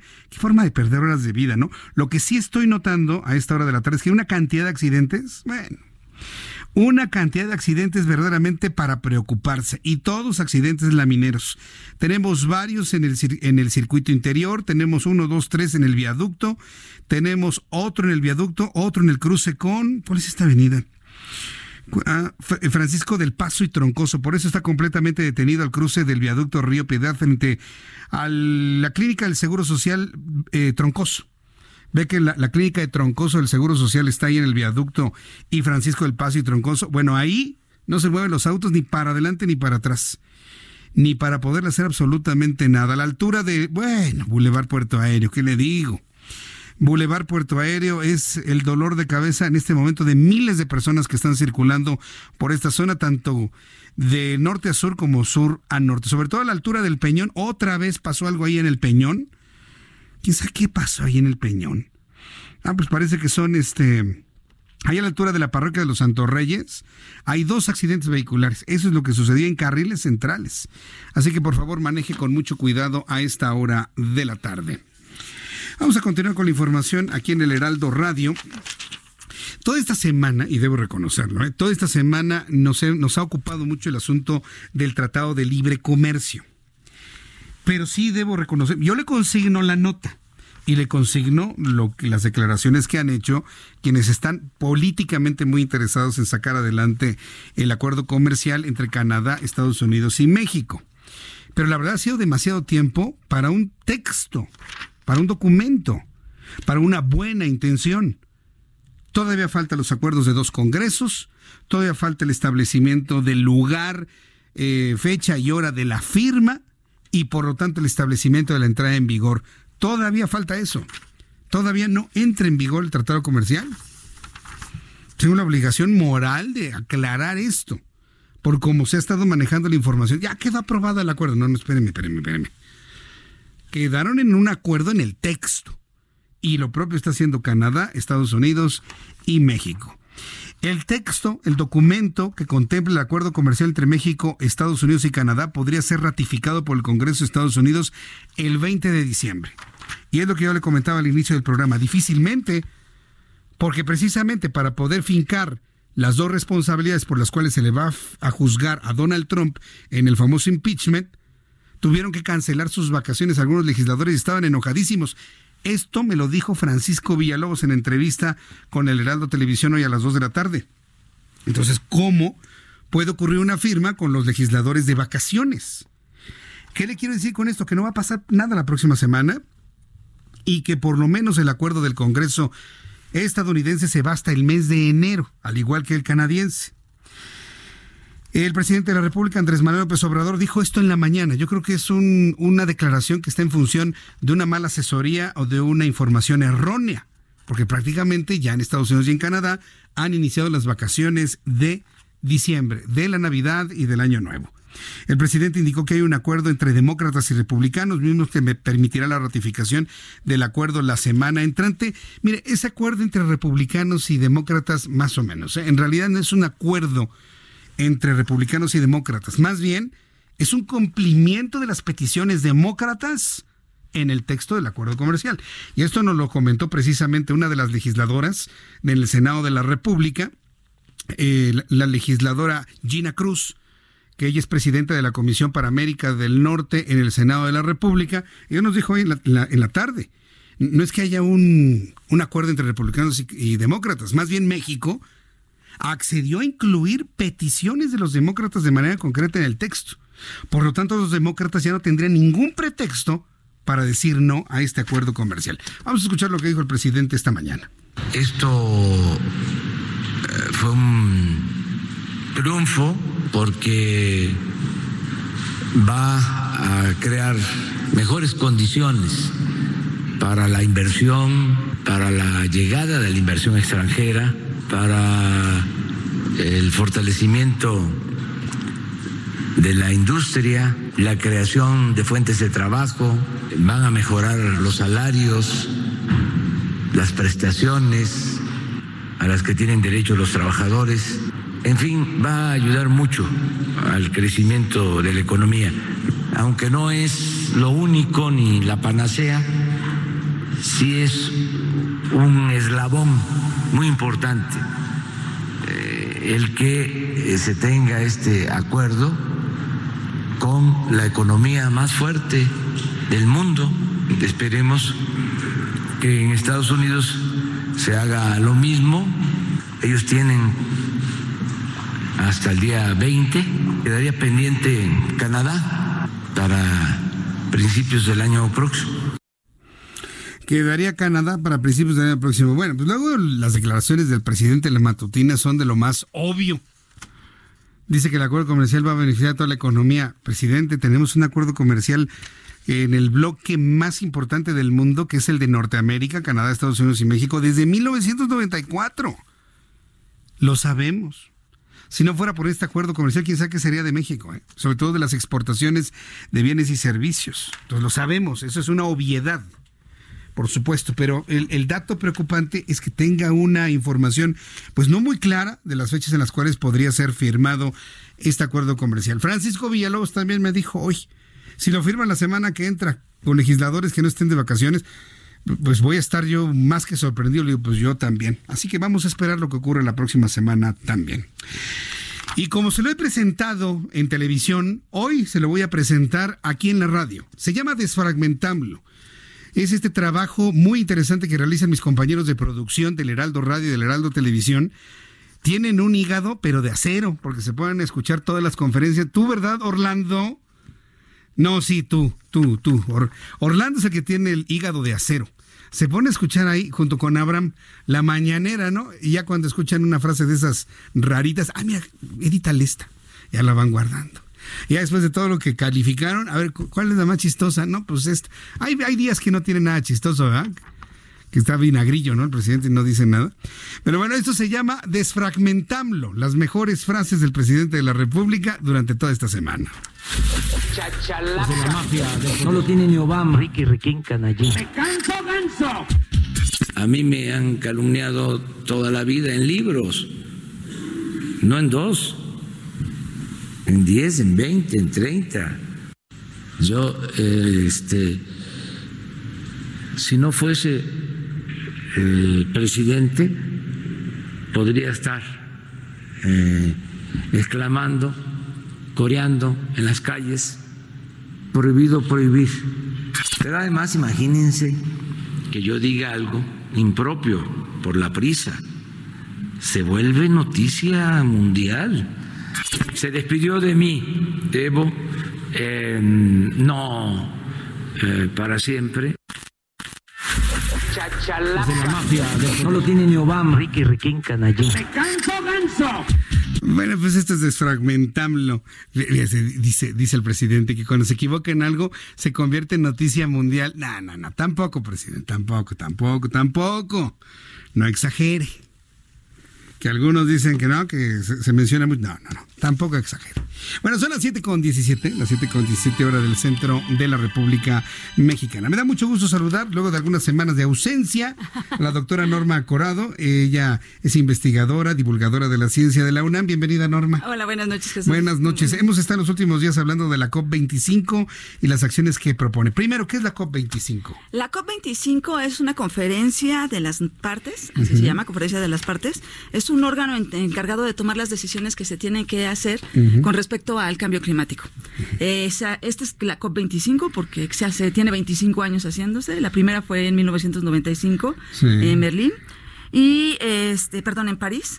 Y bueno, eh, la idea es que en esta convención se juntan más de 200 países, junto con la Unión Europea, para buscar ver cuáles son las acciones que se van a tomar para mitigar lo que conocemos como el cambio climático. Las, las letras COP, ¿qué, qué significan? Conferencia de las partes. Conferencia de, de las, partes, así se dice. Pues la siguiente COP va a ser la COP26. La COP26, así, es. Así, y de hecho esa va a ser en Glasgow, en Reino Unido. Ya sabemos cuándo va a ser.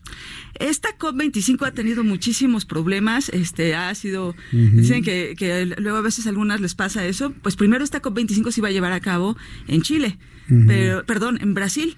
Pero cuando llegó Bolsonaro a, Brasil, dijo que pues se deslindaba de esta COP y entonces no quería hacerla. Entonces la pasaron a Chile. Chile dijo, yo lo voy a hacer, yo la voy a realizar. Una de las cosas que les piden a los países es que tengan ciertas estructuras para poder, alma, eh, poder tener a todas las personas que llegan.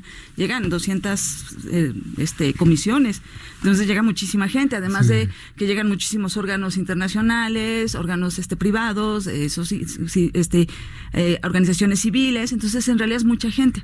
Pero bueno, Chile entró en problemas y entonces Madrid, España, decidió jalarse la COP, aunque en realidad Chile está como coprotagonizando esta, esta COP, ¿no? Entonces, digamos, es Chile-España, ¿no? Chile-Madrid, así se le llama la COP25. esta COP este, está siendo un poco, eh, bueno, después de tanto problema, se está considerando como una COP de transición, donde no está habiendo tantos este, eh, verdaderos cambios o tantas verdaderas eh, este, propuestas. Pero una de las cosas más importantes que tiene que pasar en esta COP es que en la COP de 21 de París se, se, estableció un, un acuerdo de que a partir de enero del 2020 los países iban a tener, estaban obligados a bajar la emisión de eh, gases de efecto invernadero. Mm. Eran 197 países los que fueron en ese momento, no eran 200 como ahora, eran 197, de los cuales 183 firmaron, reafirmaron el, el compromiso, México entre ellos, y se supone que en enero del 2020, o sea, dentro de un mes, tiene que empezar a correr esta, este proceso de mitigación. No, pues mira, con este, con este gobierno no va a suceder si estamos muy más petrolizados que nunca y el interés es regresar a niveles de producción de petróleo de más de 2 millones de barriles diarios. Yo no veo cómo se va a cumplir con la COP21. ¿eh? No veo cómo. ¿eh? De hecho, ayer em, este, la nuestra representante, Marta Delgado, dio un este, discurso. Marta Delgado. Y bueno, eh, se sigue comprometiendo. Lo que es cierto es que eh, uno de los acuerdos era que no queríamos que llegara, llegara a los dos grados centígrados eh, de que se elevara la temperatura a nivel global, porque era casi seguro que íbamos a tener caos.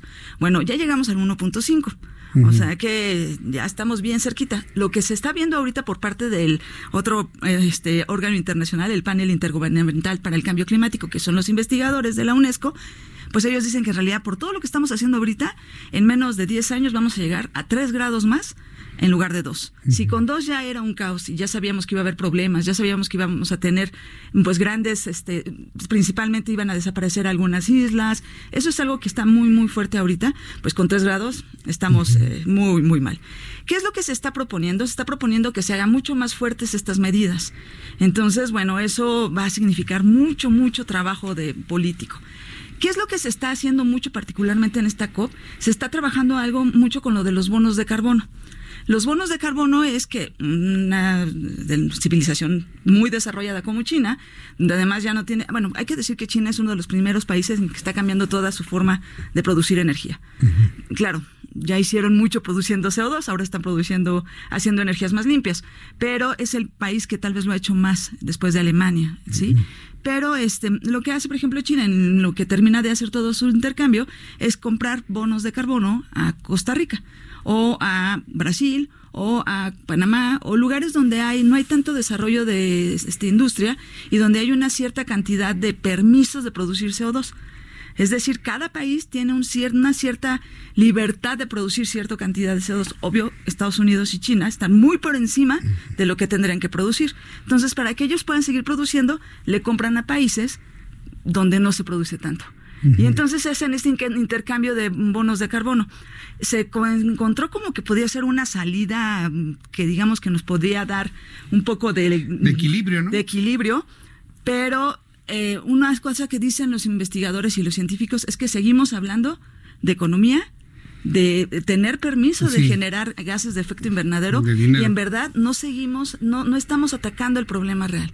El problema real es que necesitamos cambiar toda nuestra forma de ver de vernos con la naturaleza y de ver cómo estamos interactuando entre nosotros. El, problema que yo veo en estas buenas intenciones de cambiar la forma en la que vamos a tener energéticos es que hasta este momento ni la energía solar, ni la energía eólica, ni la energía, o sea, ninguna de esas va a sustituir toda la gran cantidad de energía que hoy producen los combustibles fósiles. No, no, no.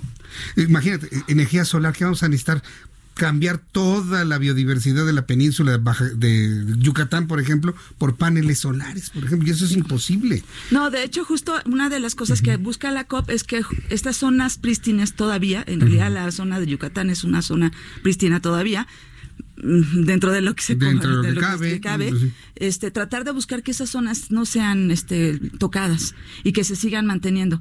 Pero bueno eso es muy difícil. Algo que ahorita está generando también mucho y de hecho ha, estado también en las noticias es que eh, ha habido lugares por ejemplo Alemania Suecia Finlandia que están diciendo que es posible que lo que nos ayude es importantísimo detener ya la producción de gases de efecto invernadero. Es algo que siempre platicamos nosotros si en este momento todo se detuviera todavía tendríamos 50 años de gases de efecto invernadero. Si en este momento así todo se detuviera, nada más. Entonces lo que ellos dicen es que lo, que vamos a tener que usar es algo que es muy controversial, pero que puede darnos el tiempo para generar las otras tecnologías, que es la energía nuclear. Claro, yo desde hace varios años he insistido en que antes de las tecnologías limpias, la energía nuclear con la tecnología de ahora es la más eficiente, la más limpia, la más segura pero pues después de lo que vimos en Fukushima, el miedo alemán, bueno, Chernobyl, Fukushima, el miedo alemán de que cerraron sus termoeléctricas y se fueron al carbón. y se fueron al carbón, por lo menos temporalmente. Pues yo, yo, no veo que haya una intencionalidad para tener más plantas termoeléctricas. Le tenemos, le tenemos mucho miedo y bueno, es lógico. es, un, es un tema muy controversial, es un tema que seguramente va a generar muchísimos problemas pero así siendo reales es tal vez la única eh, lo único que en este momento podría en verdad ayudarnos. ¿Quiénes son los valientes que están volviendo a poner en la mesa las nucleoeléctricas como la opción? Alemania, Suecia, Finlandia, este son eh, eh, este también sociedades mucho más adelantadas que saben que pues que si no lo hacemos ya pues no vamos a tener más futuro. Yo sé que estaban avanzando mucho en la tecnología para crear fusión más que fisión que actualmente, ¿no? Y que a través de la fusión podría tenerse una nucleoeléctrica mucho más segura. Más eh, controlada. Lo que se está planteando es eso, ¿verdad? Sí, de hecho, en realidad la, la, energía nuclear ya no es lo que conocimos hace 70, en los 70s, 80s, que eso fue lo que generó toda esta paranoia que en verdad sí tenemos. No sé, es, es, una, es una controversia muy grande, pero la verdad es que es algo que se tiene que empezar a poner en los, y en el, en el panel y platicarlo. Creo que la verdad es que las cosas no se ven nada fáciles. Esto está muy, muy difícil. Es una, es una, este, es una responsabilidad compartida entre nuestros gobiernos, nuestras las decisiones políticas y también el ciudadano. ¿no? Todos tenemos que estar de acuerdo en que si queremos seguir moviéndonos en un auto vamos a tener que cambiar porque los, los combustibles fósiles nos están matando y ahogando. Entonces tenemos que cambiar a una otra forma de energía que nos dé tanta potencia en lo que se desarrollan las demás alternativas. Y eso es una decisión que también va a tener que salir de los ciudadanos. Y, tendremos a lo mejor que, que hacer un poco más de presión sobre nuestros gobiernos para que se animen a hacer eso. Qué interesante está todo este asunto. Yo creo que vamos a seguir hablando de la energía este, nuclear, de las nucleoeléctricas, de las tecnologías que actualmente hay para poder eh, tener plantas mucho más controladas. Ya platicaremos de la diferencia entre la fisión y la, fusión, que me parece que eso es fundamental para poder comprender la, seguridad que tendrían nuevas plantas, el dinero para construirlas. No cualquier país va a poder instalar una de estas nucleoeléctricas. Se necesitan ciertas condiciones. Una que de ellas es que no tiemble, por ejemplo. Pues, sí, pero pues hay que hacer nucleoeléctricas que aguanten 12 grados de magnitud tiene Japón. Y aún así Fukushima, ¿cómo sucumbió, no? Aún así. Pues Norma, muy interesante el tema. Sí, ¿eh? la Muchísimas gracias. Hay que leer, hay que estar informados, hay que ver qué es lo que está pasando. Y bueno, pues también hay que decidir cambiar un poco nuestro estilo de vida. Eso es lo más difícil. De eso es lo más, lo más complicado. ah, sí, pero bueno. Está bien. Y, que nos den los, autos eléctricos, por ejemplo, más baratos. Digo, ¿quién se va a comprar un coche de dos millones de pesos para Bueno, pero ya tenemos ahora unas minas de litio. Ah, pero el litio va de salida. Exacto. Ya, ya, ya, viste Norma Corado, las nuevas baterías de grafeno. Sí, claro. Ya, más... Yo le voy a decir una cosa, descubren en Bolivia que el litio, que no sé qué, pues yo creo que en menos de 10 años el litio va a empezar a quedar en desuso para que ahora sea el carbón a través de esta forma eh, eh, de presentación como grafeno. Sí, de hecho el Instituto de Ciencias eh, de Cuernavaca, de Ciencias de Sustentabilidad, trabajan con grafeno y de hecho tienen unas celdas, celdas solares de grafeno, de grafeno. que funcionan Súper bien. El grafeno es el material del futuro, no es el litio, ¿eh? no, el litio. No, no, no, no. es el grafeno. Sí, grafeno. Se lo vamos a confirmar conforme avancen los días. Muchas gracias, Norma. Muchas gracias a todos. Felices fiestas. No prendan tanto sus arbolitos. Ese, efecto invernadero. Ese efecto invernadero. bueno, pues ya son luces de LED. Calientan menos, ¿no? bueno, sí. sí bueno, menos. Gracias, Norma. Muchas gracias a todos. Hasta luego. Son las 7.29. Voy a los mensajes. Regreso enseguida. De, verdad nada más nos queda menos de media hora de programa. No hemos ni empezado el guion y falta Carlos Allende con sus palitos y bolitas. Voy a los anuncios y regreso enseguida. Le invito para que me escriba a través de mi cuenta de Twitter, arroba Jesús Martín MX.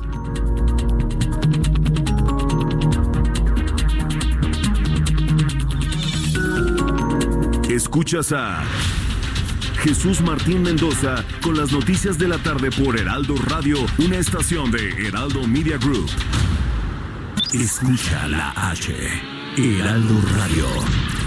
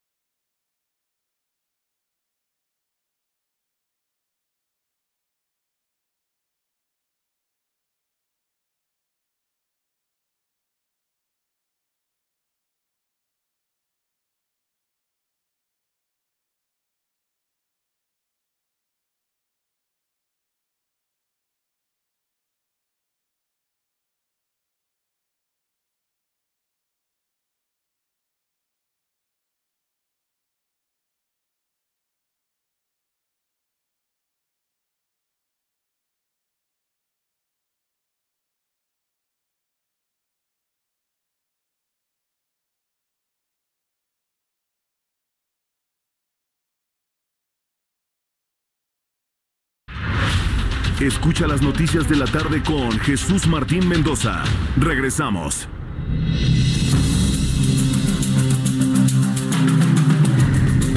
Ahorita, que te di.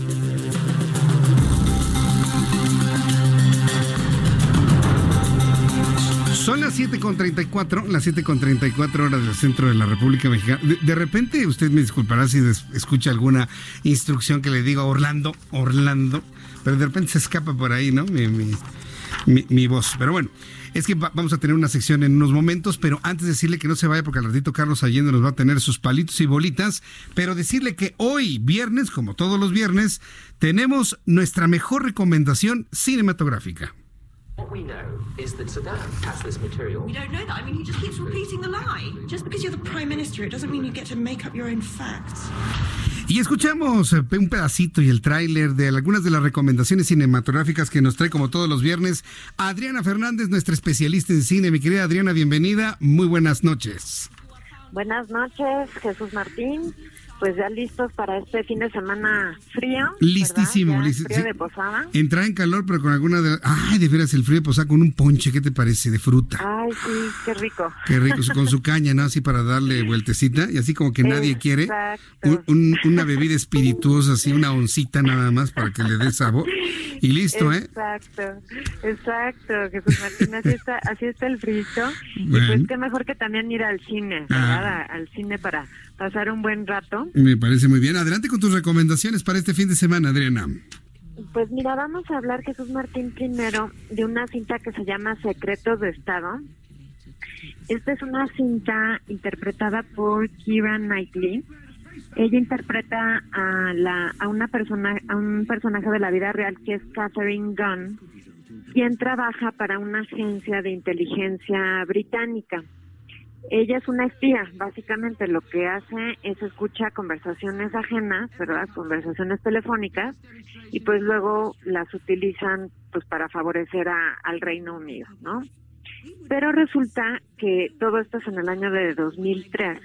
De repente les llega un memorándum eh, pues eh, complicado, problemático y pues Kira no sabe qué hacer, ¿no? El personaje de Kira, que es Catherine, no sabe qué hacer, no sabe si revelar o no el contenido, porque todo esto podría tener pues una influencia directa en la gestante guerra de Irak, ¿verdad? Del 2003. Sí. Bueno, pues como te digo, Jesús Martín, esta es una película basada en hechos reales, es decir, Catherine Gunn existe, ¿verdad? Y, y los hechos que ahí se retratan, quizá con algunas licencias, ¿verdad? Pero todos estos hechos tuvieron lugar. Y lo que me parece a mí que es muy interesante es que se entiende bastante bien la trama, se entiende bien los puntos de la trama, porque a veces cuando nos hablan de estas películas como de complots y del Estado que está involucrado en así cosas medio sucias y, y digamos como intrigas internacionales, a veces tienden a ser un poco complejas y tendemos a perdernos, ¿no? Como que luego ya no entiendes quién es quién y por dónde van las cosas. Y aquí como que esta cinta es muy clara en todo eso, como que te queda pues muy, digamos, muy certero cómo, cómo están las piezas del tablero. Y me parece además que tiene un extraordinario elenco de actores británicos. Está Ray Fiennes, está Matthew Goody, está Reese Evans y la propia Kira, pues yo creo que hace un papel bastante adecuado, ¿verdad? Como esta burócrata que se debate entre el deber moral y el político. Y sobre todo, Jesús Martín, creo que a ti te gustará esta película porque nos habla también del papel de los medios de comunicación y cómo los medios pues tienen una responsabilidad de informar, ¿verdad? O sea, como dicen, este, pues información es, es poder y es responsabilidad y pues a veces hay que informar aunque no les guste a los poderosos, ¿verdad? Entonces, pues Así me sucede. que es una cinta interesante. Sin duda alguna. ¿Y qué calificación le vas a poner, Adriana? Tres estrellas, Jesús Martín. Ah, mira, vale la pena ir, ir a ver Vale esta la entonces. pena verla. Muy bien. Vale la pena verla. Es mejor ver. Fíjate que no suena tan bien y la verdad es que me sorprendió. Me sorprendió esta película. Secretos de Estado. Sí, el nombre es medio duro, medio denso. Sí, su- su- suena, suena a lo que, todos los to- lo que decimos todo aquí en el Heraldo Radio en noticias. Pero fíjate que sí, sí, ant- antoja verla, ¿eh? Claro que sí. Sí, sí te la recomiendo. Creo que te, te interesará todo. Todo cómo se desenvuelve todo, todo este asunto. Muy bien, Adriana. Segunda recomendación para este fin de semana. La segunda recomendación, Jesús Martín, es una película de la plataforma de Netflix que se llama Marriage Story o Historia de un matrimonio. Esta es dirigida por Noah Baumbach. También está eh, exhibiéndose en algunos cines, en- tiene una exhibición limitada, digamos, no está en, en las grandes cadenas, está en, en otros cines.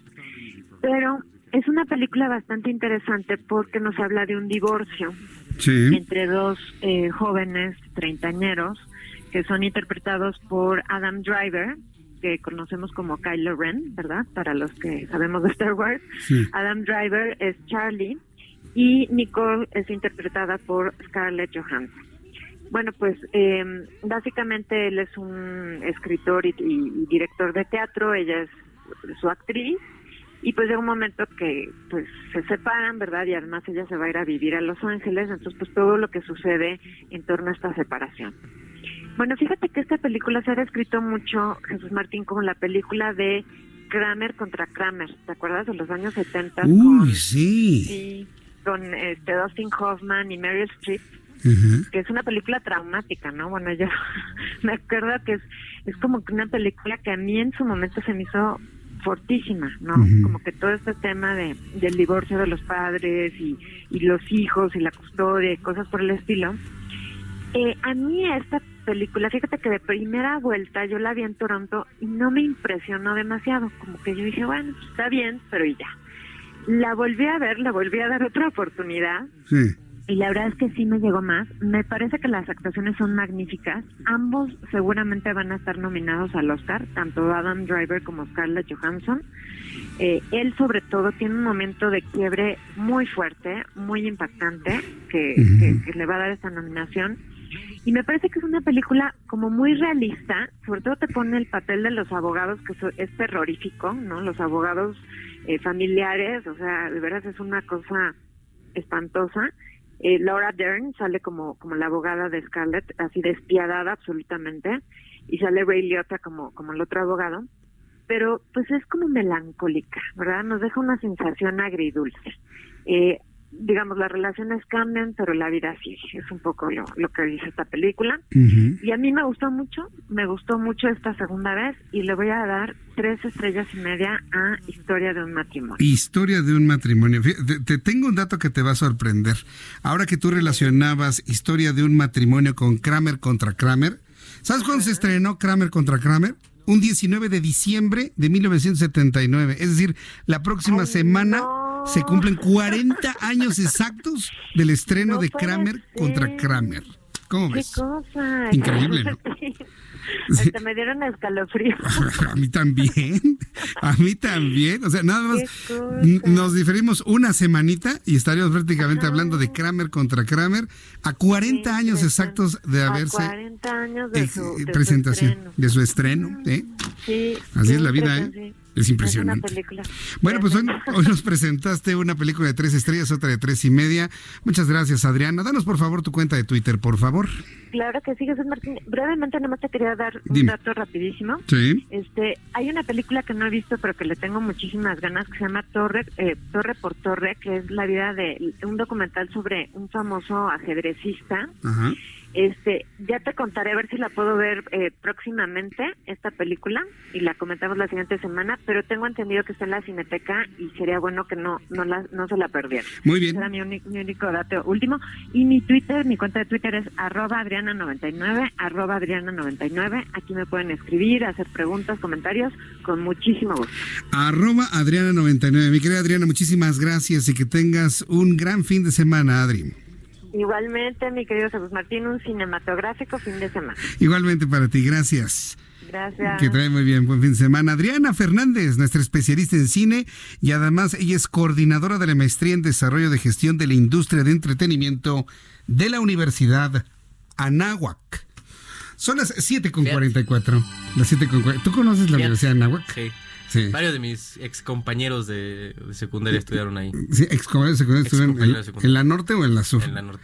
Sí, hoy ya es todo lo mismo, ¿eh? ya no hay norte, ya no hay sur, ya es Universidad Anáhuac. Anáhuac. Anáhuac. Anáhuac. Es, an- Sí. es Anáhuac. Así, tiene, tiene un poco de, de fama de, de, ya sabes, de esas como de Santo Domingo, ¿no? De Santo Domingo. Sí, que vas, y- vas, pagas y te dan tu título. Ah, ¿ah, sí? no. No, no es cierto, claro que no. no. claro que no. Pero sí un poquito. Bueno, Jesús Martín, este... Déjame el tema- presentarte, deje- déjame Ah, sí, presentar. perdón, Está usted escuchando sí, a Carlos Allende con sus palitos y bolitos como todos los viernes. Aquí estamos, aquí andamos, ya me los traje y aquí estamos listos para explicar. Todos los viernes nos va, de- nos va a explicar una noticia con palitos y bolitas para tratar de entenderlo. ¿Qué nos vas a platicar el día de hoy? La letra chiquita del Temec. La letra chiquita del Temec. Fíjate que a mí no me gusta lo de Temec. Me gusta más decirle OMSCA. O acuerdo trilateral de libre comercio. Es- ah, Es que ya sabes, con, con lo de Trump que a fuerzas quería cambiarle el nombre, porque ya ves Sí. que le había medio maldito, maldecido el nombre de NAFTA. NAFTA. Entonces, sí, ya ya, le puso casi como YMCA, ¿no? Sí, no, exacto. sí, el sí. USMCA, en, en- inglés es USMCA. Pero bueno. Bueno. Mira, está tan, tan nutrida esta que tengo que sacar mi acordeón. Letritas chiquitas. Es que no, sí, no, están chonchas, ¿eh? Entonces, ahí te voy. A ver, venga. El Temec en el adendo este que aprobaron, el nuevo, eh, ahí- que fue ayer en el Senado, Ya, Note usted que no le dice adendum, le dice adendo. es adendo. Es que en adendum es en ¿Y si inglés. son varias? Addendum. Adendos. Adenda. Ah. Ah, ah, es que ya, me faltan ya. años de experiencia en este Bueno. rollo de, la- de, de hablar. A ver, Este, entonces. a ver, el tema de eh, no podemos, la, ningún país puede manosear el tipo de cambio, ni la Secretaría de Hacienda ni Banjico. O sea, se, se tiene que garantizar el, eh, la flotación, el precio de mercado Sí. de, de la moneda, que estamos más o menos este, O sea, va a seguir, del va a seguir 94. flotando Así la es, moneda. Pero a final de cada mes, cada uno de los tres países tiene que informar si hizo algo justo para, para tratar de amortiguar ese, esa fluctuación. Que ya sabes, digo, el, el Banco de México tiene diferentes formas de hacerlo. Una de ellas es el encaje legal, que es lo que le pide a los bancos que depositen en efectivo a, a las arcas del Banco de México para reducir la circulación de efectivo en, en pa- en el país. Y eso tiene, tiende a reducir la inflación. Entonces, si, si hace algo así, lo tiene que informar a Estados Unidos. Luego, Estados Unidos puede cerrar la frontera a productos y empresas que violen el acuerdo. De manera unilateral. Unilateralmente. Y en los paneles de controversia Pero, que. ya, pero esos ya vienen después. O sea, de inicio van a decir, ahí está, papi. Y luego, pues, Cerrado. exacto, porque ellos no se van a arriesgar a que pues, estén este, metiendo goles, ¿no? ¿Y nosotros podemos hacer algo igual o no? Sí, claro. Sí. Pero pues hazlo. Ponte, a las- ponte con Sansón a, A las patadas. ciérrale un producto Sí, Estados sí, a ver cuántos te cierra él, ¿no? O sea, Ah, bueno. Ponte con Sansón a las patadas. Luego, Tú ganas. eh, esta- sí. Tú ganas. Estados Unidos va a vigilar desde Washington la protección al medio ambiente y una de las acciones que tiene que garantizar el Estado mexicano es incrementar el, monitor, el monitoreo para la pesca ilegal y debe detener los subsidios a especies, a especies sobreexplotadas. Que a mí eh, me, suena- me suena un poco raro porque pues, justo todo este rollo de la totoaba y de la vaquita marina allá en el Golfo de Baja California, Sí. pues están haciendo bien patos. Sí. ¿No? Pero- y aquí ya van a tener que reforzar un poco más. ¿No será que esto va, va más dirigido a la, a la captura de atún, aleta amarilla? Bueno, todo va junto con pegado, ¿no? Sí, sí, Pero sí. yo pues, leí esto y dije, pues, ¿qué- ¿cómo le van a hacer? Con la totoaba estamos pues, pariendo chayotes, nos quedan como 20 vaquitas marinas ahí en el... En el en el Dicen que son más, pero bueno. Bueno, 20 Eh, registradas, yo, pues, yo funciono, no, no he podido ir a eso es corroborar los extinto números. ¿no? prácticamente, Pero sí, bueno, sí. eh, luego ese es en el tema general. Si nos Sí. metemos ya a los particulares, una de ellas es el laboral, ¿no? Que ha sido tema de conversación muy amplio. A ver. Entonces, Estados Unidos puede suspender las preferencias arancelarias a mercancías y servicios específicos y poner sanciones a nuestro país o a Canadá. Mismo si no cumplen con este rollo del tratado. Además de que el panel, justo el este que decíamos, va a revisar si hay libre asociación y libre negociación colectiva en los sindicatos de nuestro país. Entonces, si te pone un ejemplo, ya es que luego el sindicato petrolero no, no, no tiende mucho a ser este, pues, eh, abierto, ¿no? Y, y democrático. Con Romero de Champs no lo era. Vamos a ver con el Vamos a nuevo ver con el nuevo. con que yo creo que también tuvo mucho que ver este rollo de la negociación del tema. Para la salida, para de, la salida de Romero de Champs. Ah. O sea, como Entonces- diciéndole, dame chance. Sí, de hermano, ve el, tran- el trancazo que nos está cayendo desde, arriba. Dame no, chance. no te persigo, pero dame chance, ¿no, papi? Dame chance. Entonces, este, salió Romero de Shems, pusieron a este, no me acuerdo cómo se llama el nuevo, pero bueno. Sí, yo tampoco me acuerdo. El, el chiste, pues, ya nos iremos enterando, ¿no? Sí. El chiste es que si llega otro sindicato que quiera también representar a los trabajadores de Pemex y el, y el sindicato petrolero de los trabajadores No. de la República Mexicana no lo deja, Estados Unidos nos puede dar un trancazo después de ir con el panel. Pero bueno, eso ya es un tema de, de instancia Pero para ¿qué- ¿eso qué significa? Que se van a atomizar las, los trabajadores en diversas cúpulas es- sindicales. Justo esa es la, la reforma laboral que estuvo, ¿te acuerdas en marzo? Creo que fue marzo, mayo, abril, por ahí. No, espérame. Eso fue la reforma laboral. ¿Sabes lo que significa eso? Sí, que ya no va a haber tres sindicatos únicos. Mm, Ya, ya no, sí, pero, pero por, ejemplo, te voy a poner el ejemplo. ¿Qué va a pasar con los trabajadores de la industria eléctrica en el país? Actualmente es el SUTERM, el, el- el sindicato hegemónico. Pero tienes un SME Y el SME, claro. que está ahí peleando el poder regresar por sus... No con una compañía de luz y fuerza del centro, pero bajo ¿no? esta idea tendrían todo el derecho Claro, por supuesto. de meterse al Y cualquier- CFE, y cualquiera, el ¿eh? SME. Y cualquiera. Pero, y tiene que estar garantizado. No. Tiene que estar garantizado. Si no, Estados Unidos puede venir aquí, así te, oye, este, ¿por qué no estás dejando aquí que se asocien libremente? ¿Quieres que te castigue, papi? Ótate bien. Si no, nos vamos a panel y ahí te va a caer el... Eso es lo que están diciendo los empresarios que no nos convino, que prácticamente Claro. Estados Unidos nos tiene agarrados. Porque del- fíjate, imaginemos el escenario este que te digo. Nos llaman a panel, México va a votar en contra, Estados Unidos a favor, ¿y qué va a decir Canadá? Ujú. No, ¿Quién le va a hacer qué, caso? Pues sí. ¿Pero a quién le va a hacer caso? ¿Con quién tiene más comercio? Estados Unidos. Pues sí. Ahí está el rollo, ¿no? Con los paneles, que pueden ser eh, neutrales, ¿no? Por tener representantes de cada país, pero... ¿no? Come on, banana. Obviamente nos estás presentando los, los, peores Sí, escenarios. digo, ¿no? eh, porque luego pasa, ¿no? Shit happens, como dicen también en Sí. inglés. Luego, a- el otro tema muy importante para nuestro país, el automotriz. El 40% de los eh, de la totalidad de los automo- de los automóviles hechos Sí. en nuestro país tienen que ser en plantas donde paguen 16 dólares la hora. Que eso, en promedio, es el triple de lo que se paga en este país. Estamos en dumping empresarial. El triple, casi casi. Pues y sí. por eso nos vienen a decir, oye, carnal, pues ponte, o sea, me estás dando en la Mauser allá en, en la, en la industria que tengo allá de, de manufactura de, de coches, como fue la Ford en Detroit en el 2008. Y, y pues, ponte las pilas. Pero el rollo es que Si te pones a hacer el cálculo de 16 dólares la hora, ¿sabes cuánto da tu sueldo mensual? güey? Si a te ver, hacen 16 16 dólares la hora. por 8 son 128 dólares por día. Ajá, ponle 19 para el tipo por de cambio. 19 tipos de cambio, 2.432 pesos al, día. Por 30 días, 72.960 pesos al mes. Para un obrero, o sea, un obrero de una planta automotriz. Te digo que es el triple de lo que paga en este país. Para, para- para el que pone las puertas, los sí, para cofres. ensamblar. ¿verdad? Digo, no es un El- trabajo que estemos meditando, ¿no? Pero normalmente en este país no se pagan. O sea, es un trabajo trabajos. técnico, Claro. es un trabajo técnico que, que- que- no requiere una mayor especialización. 70 mil pesos al mes para alguien que trabaja. Digo, que está todo dar, ¿no? Qué no, bueno para pues las no, no, pues si los de la industria automotriz ganan yo, ¿no? esto, Yo, yo voy, yo voy a ir a trabajar para allá. yo puedo poner calaveras, ¿no? Oye, yo me Los pongo ahí a poner, semana, sí, mano, yo sí. me pongo ahí a poner el pegamento de las insignias de los coches. No pasa nada, me rifo. Ay, si te gusta el puro estilo, ¿no? A poner llantas, señor. pues, ¿qué- Sí, qué? bueno, al rin, este, Al rin. pues, ahí a, a coser las vestiduras también, hombre. Nos rifa. A montar 70 mil- motores, Mira, por ¿qué? 70 mil pesos, lo que quieran. Soldar ¿no? el escape. Bueno, esa es Bueno, una. Ya. Luego el Seten- set- hijo, me tiene 70 mil sorprendido. pesos, 70 mil pesos. A ver, es- este dato para que usted lo platique con su familia el fin de semana. 16 dólares la hora, lo multiplique usted por 8, luego por, 20, por 19, 19.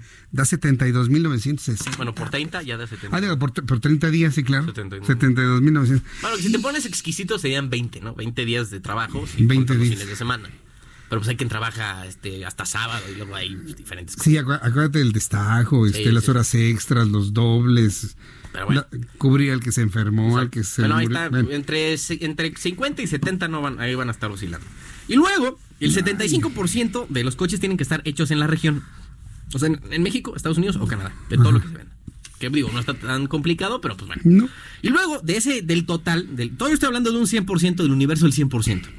Entonces, y del 70% de esos, el 70% del total de los coches tiene que ser hechos con acero, en hechos, o sea, los coches y camiones que se hagan con región. acero que venga de la Unión de Estados Unidos, Canadá y México. O sea, si me sale más barato en Brasil, ya, ya no lo. Pelation. Bueno, sí lo puedes usar, pero en el 30% que te queda. En el 30%, Pero en la gran vasta a mayoría riesgo de que entonces te pongan un arancel. ¿no? Y ahí te está agarrando del, del- de, de, de, de- De- de- de me ahí, cape del- corto. de, de la garganta. De la garganta. Porque te, o sea, te tienen que a, fuerza suministrar. De, a- te tienen que a fuerza suministrar ese caballero. Saludos, señor Yo- Memo Rosales. Es que Gusto aquí Memo abajo. Rosales nos hizo un aporte cultural Sí. que quienes están en YouTube sí lo oyeron, ¿eh? Por supuesto. quienes están en YouTube sí lo oyeron. Entonces, por eso yo le digo que de repente complemente con YouTube, porque aparte las expresiones de Carlos con sus manos, ¿cómo? ¿Así? Así, pues, te ¿Qué estás traen cargando? así, no Ah. Es que depende de, de qué, de qué tan ancho esté el cuello, ¿no? De la persona que estés ahí. Ya, ya no expliques más. Pero Luego, bueno, entonces te tienen así tomado, pepenado del cuello, porque ellos te están suministrando el acero por un lado, pero Sí. al mismo tiempo te pueden poner las sanciones. Entonces, no se puede ser juez y parte. ¿Qué, no lo vieron los del Congreso entonces- de la Ciudad de México, de nuestro país? así está firmado, aceptado y finalizado. Y para esto el tema del acero tenemos siete años, ¿no? Para empezar a cumplir. Ah, Ahora, Bueno, entiendo por qué Gustavo de Hoyos, el presidente de la Coparmex, está tan tan enojado, tan enojado. Ahora, que están diciendo, se, se ha de dice, no, pues sí los consultamos. le- Digo, tanto el, el del señor de la Coparmex como Carlos Salazar Lomelí dicen que no. Del Consejo Coordinador digo, Empresarial. Son, son de los dos representantes de empresarios más grandes de este país. Pero ¿a, poco, a- pero ¿a poco no se dieron cuenta de lo que les pasaron por debajo de la mesa? Seguramente sí, pero yo ni Pero les preguntaron. ni preguntaron. No, les dijeron, pues güey, así, pues ahí está el pedo. Ahí Si está quieres, ¿no? clarísimo la intencionalidad política, más no comercial, de esta actualización del libre comercio entre Cierto. sí. Canadá. Y se va la firma hasta enero, ¿eh? Yo no veo Sí. que la próxima No, semana. seguro. ¿eh? Vamos, los gringos andan con el rollo del impeachment y, Ajá, este, y las vacaciones ya ay, están güey, pensando más en el pavo. Ya, En el- ya. en el segundo ya está haciendo frijolito ya en, en Washington, imagínate en Canadá, mano. Yo no puedo creer, Carlos, que se nos haya acabado el tiempo de todo el programa. ¿Te Dos horas se ¿Qué onda, pasaron eh? así. Rapidísimo. No llegué ni a la mitad del guion. A ver, amigo, ¿a qué hora es tu programa Palitos y Bolitas en el Heraldo Televisión? A las 12 en punto del día nos pueden ver en Palitos y Bolitas, eh, al Angelus, Al Ángelus. eh, de lunes a viernes. Y me pueden seguir en redes sociales en arroba Sir Allende. Arroba Sir Allende en, en Twitter. En Twitter. Eh, para que usted pueda platicar con el señor Allende. Así es, andamos ahí echando Y sus palitos y bolitas. Ey. Ha sido un agasajo platicar contigo, Siempre, siempre. amigo. La pasamos muy bien, ¿no? Bien, pues sí, digo, día- es viernes. Un día podemos echar un... Y me quedó claro y me dejaste angustiado con el Temec. Oye, es que imagínate que se triplica de, de casi de la noche a la mañana el costo de fabricar un coche. me dejaste pensando ya poner llantas neta. ¿eh? Ya, Ya, al- ya hasta se considera, con ¿verdad? nuestros amigos de la Volkswagen. Ah, ¿Qué? ¿Ya viste los anuncios de Volkswagen en el Heraldo Televisión? Qué bonitos. No, pues les voy a decir, ahora sí podemos ir a poner unos tapones, una cosa Aunque así. sea, ¿no? Para desquitar, así, para... Que luego, luego pues, en, las vacaciones, ¿no? Que no vamos a tener, sí, pues para hacer, sacar para el gasto. Gracias. Dicen que ya nos tenemos que ir porque No, ya, Orlando, ya. Zamacona y Brenda no van a venir. a continuación. Ah, sí. Ahí están. Ahí está, mira. Manuel Zamacona y Brenda Peña aquí en el Heraldo Radio 98.5 de FM. Yo le deseo que tenga un extraordinario fin de semana, pásela muy bien, disfrute la familia, disfrute los amigos, inicie sus vacaciones, disfrútelas muchísimo y le invito para que nos escuche y nos vea el próximo lunes, 2 de la tarde, Heraldo Televisión, 6 de la tarde, Heraldo Radio. Soy Jesús Martín Mendoza por su atención, gracias, gracias Carlos Gracias, Jesús. y que tenga usted muy buenas noches.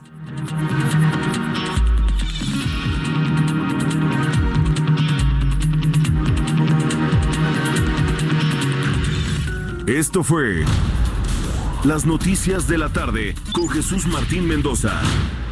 Heraldo Radio.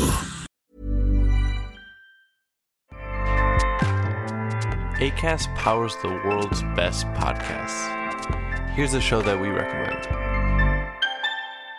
The Real Housewives is a guilty pleasure for most, but if you're looking to not feel guilty about that pleasure, tune in to Everything Iconic with me, Danny Pellegrino, where I break down all the messy moments and behind the scenes antics of Bravo's popular franchise. And on Everything Iconic, I also interview celebrity guests like Kelly Ripa, Kiki Palmer, Drew Barrymore, Cameron Diaz, and more about their guilty pleasures, their past work, and so much more. So if you're pop culture obsessed and find yourself watching way too much reality TV like me, tune in to Everything Iconic with Danny Pellegrino wherever you listen to podcasts. ACAST helps creators launch, grow, and monetize their podcasts everywhere. ACAST.com.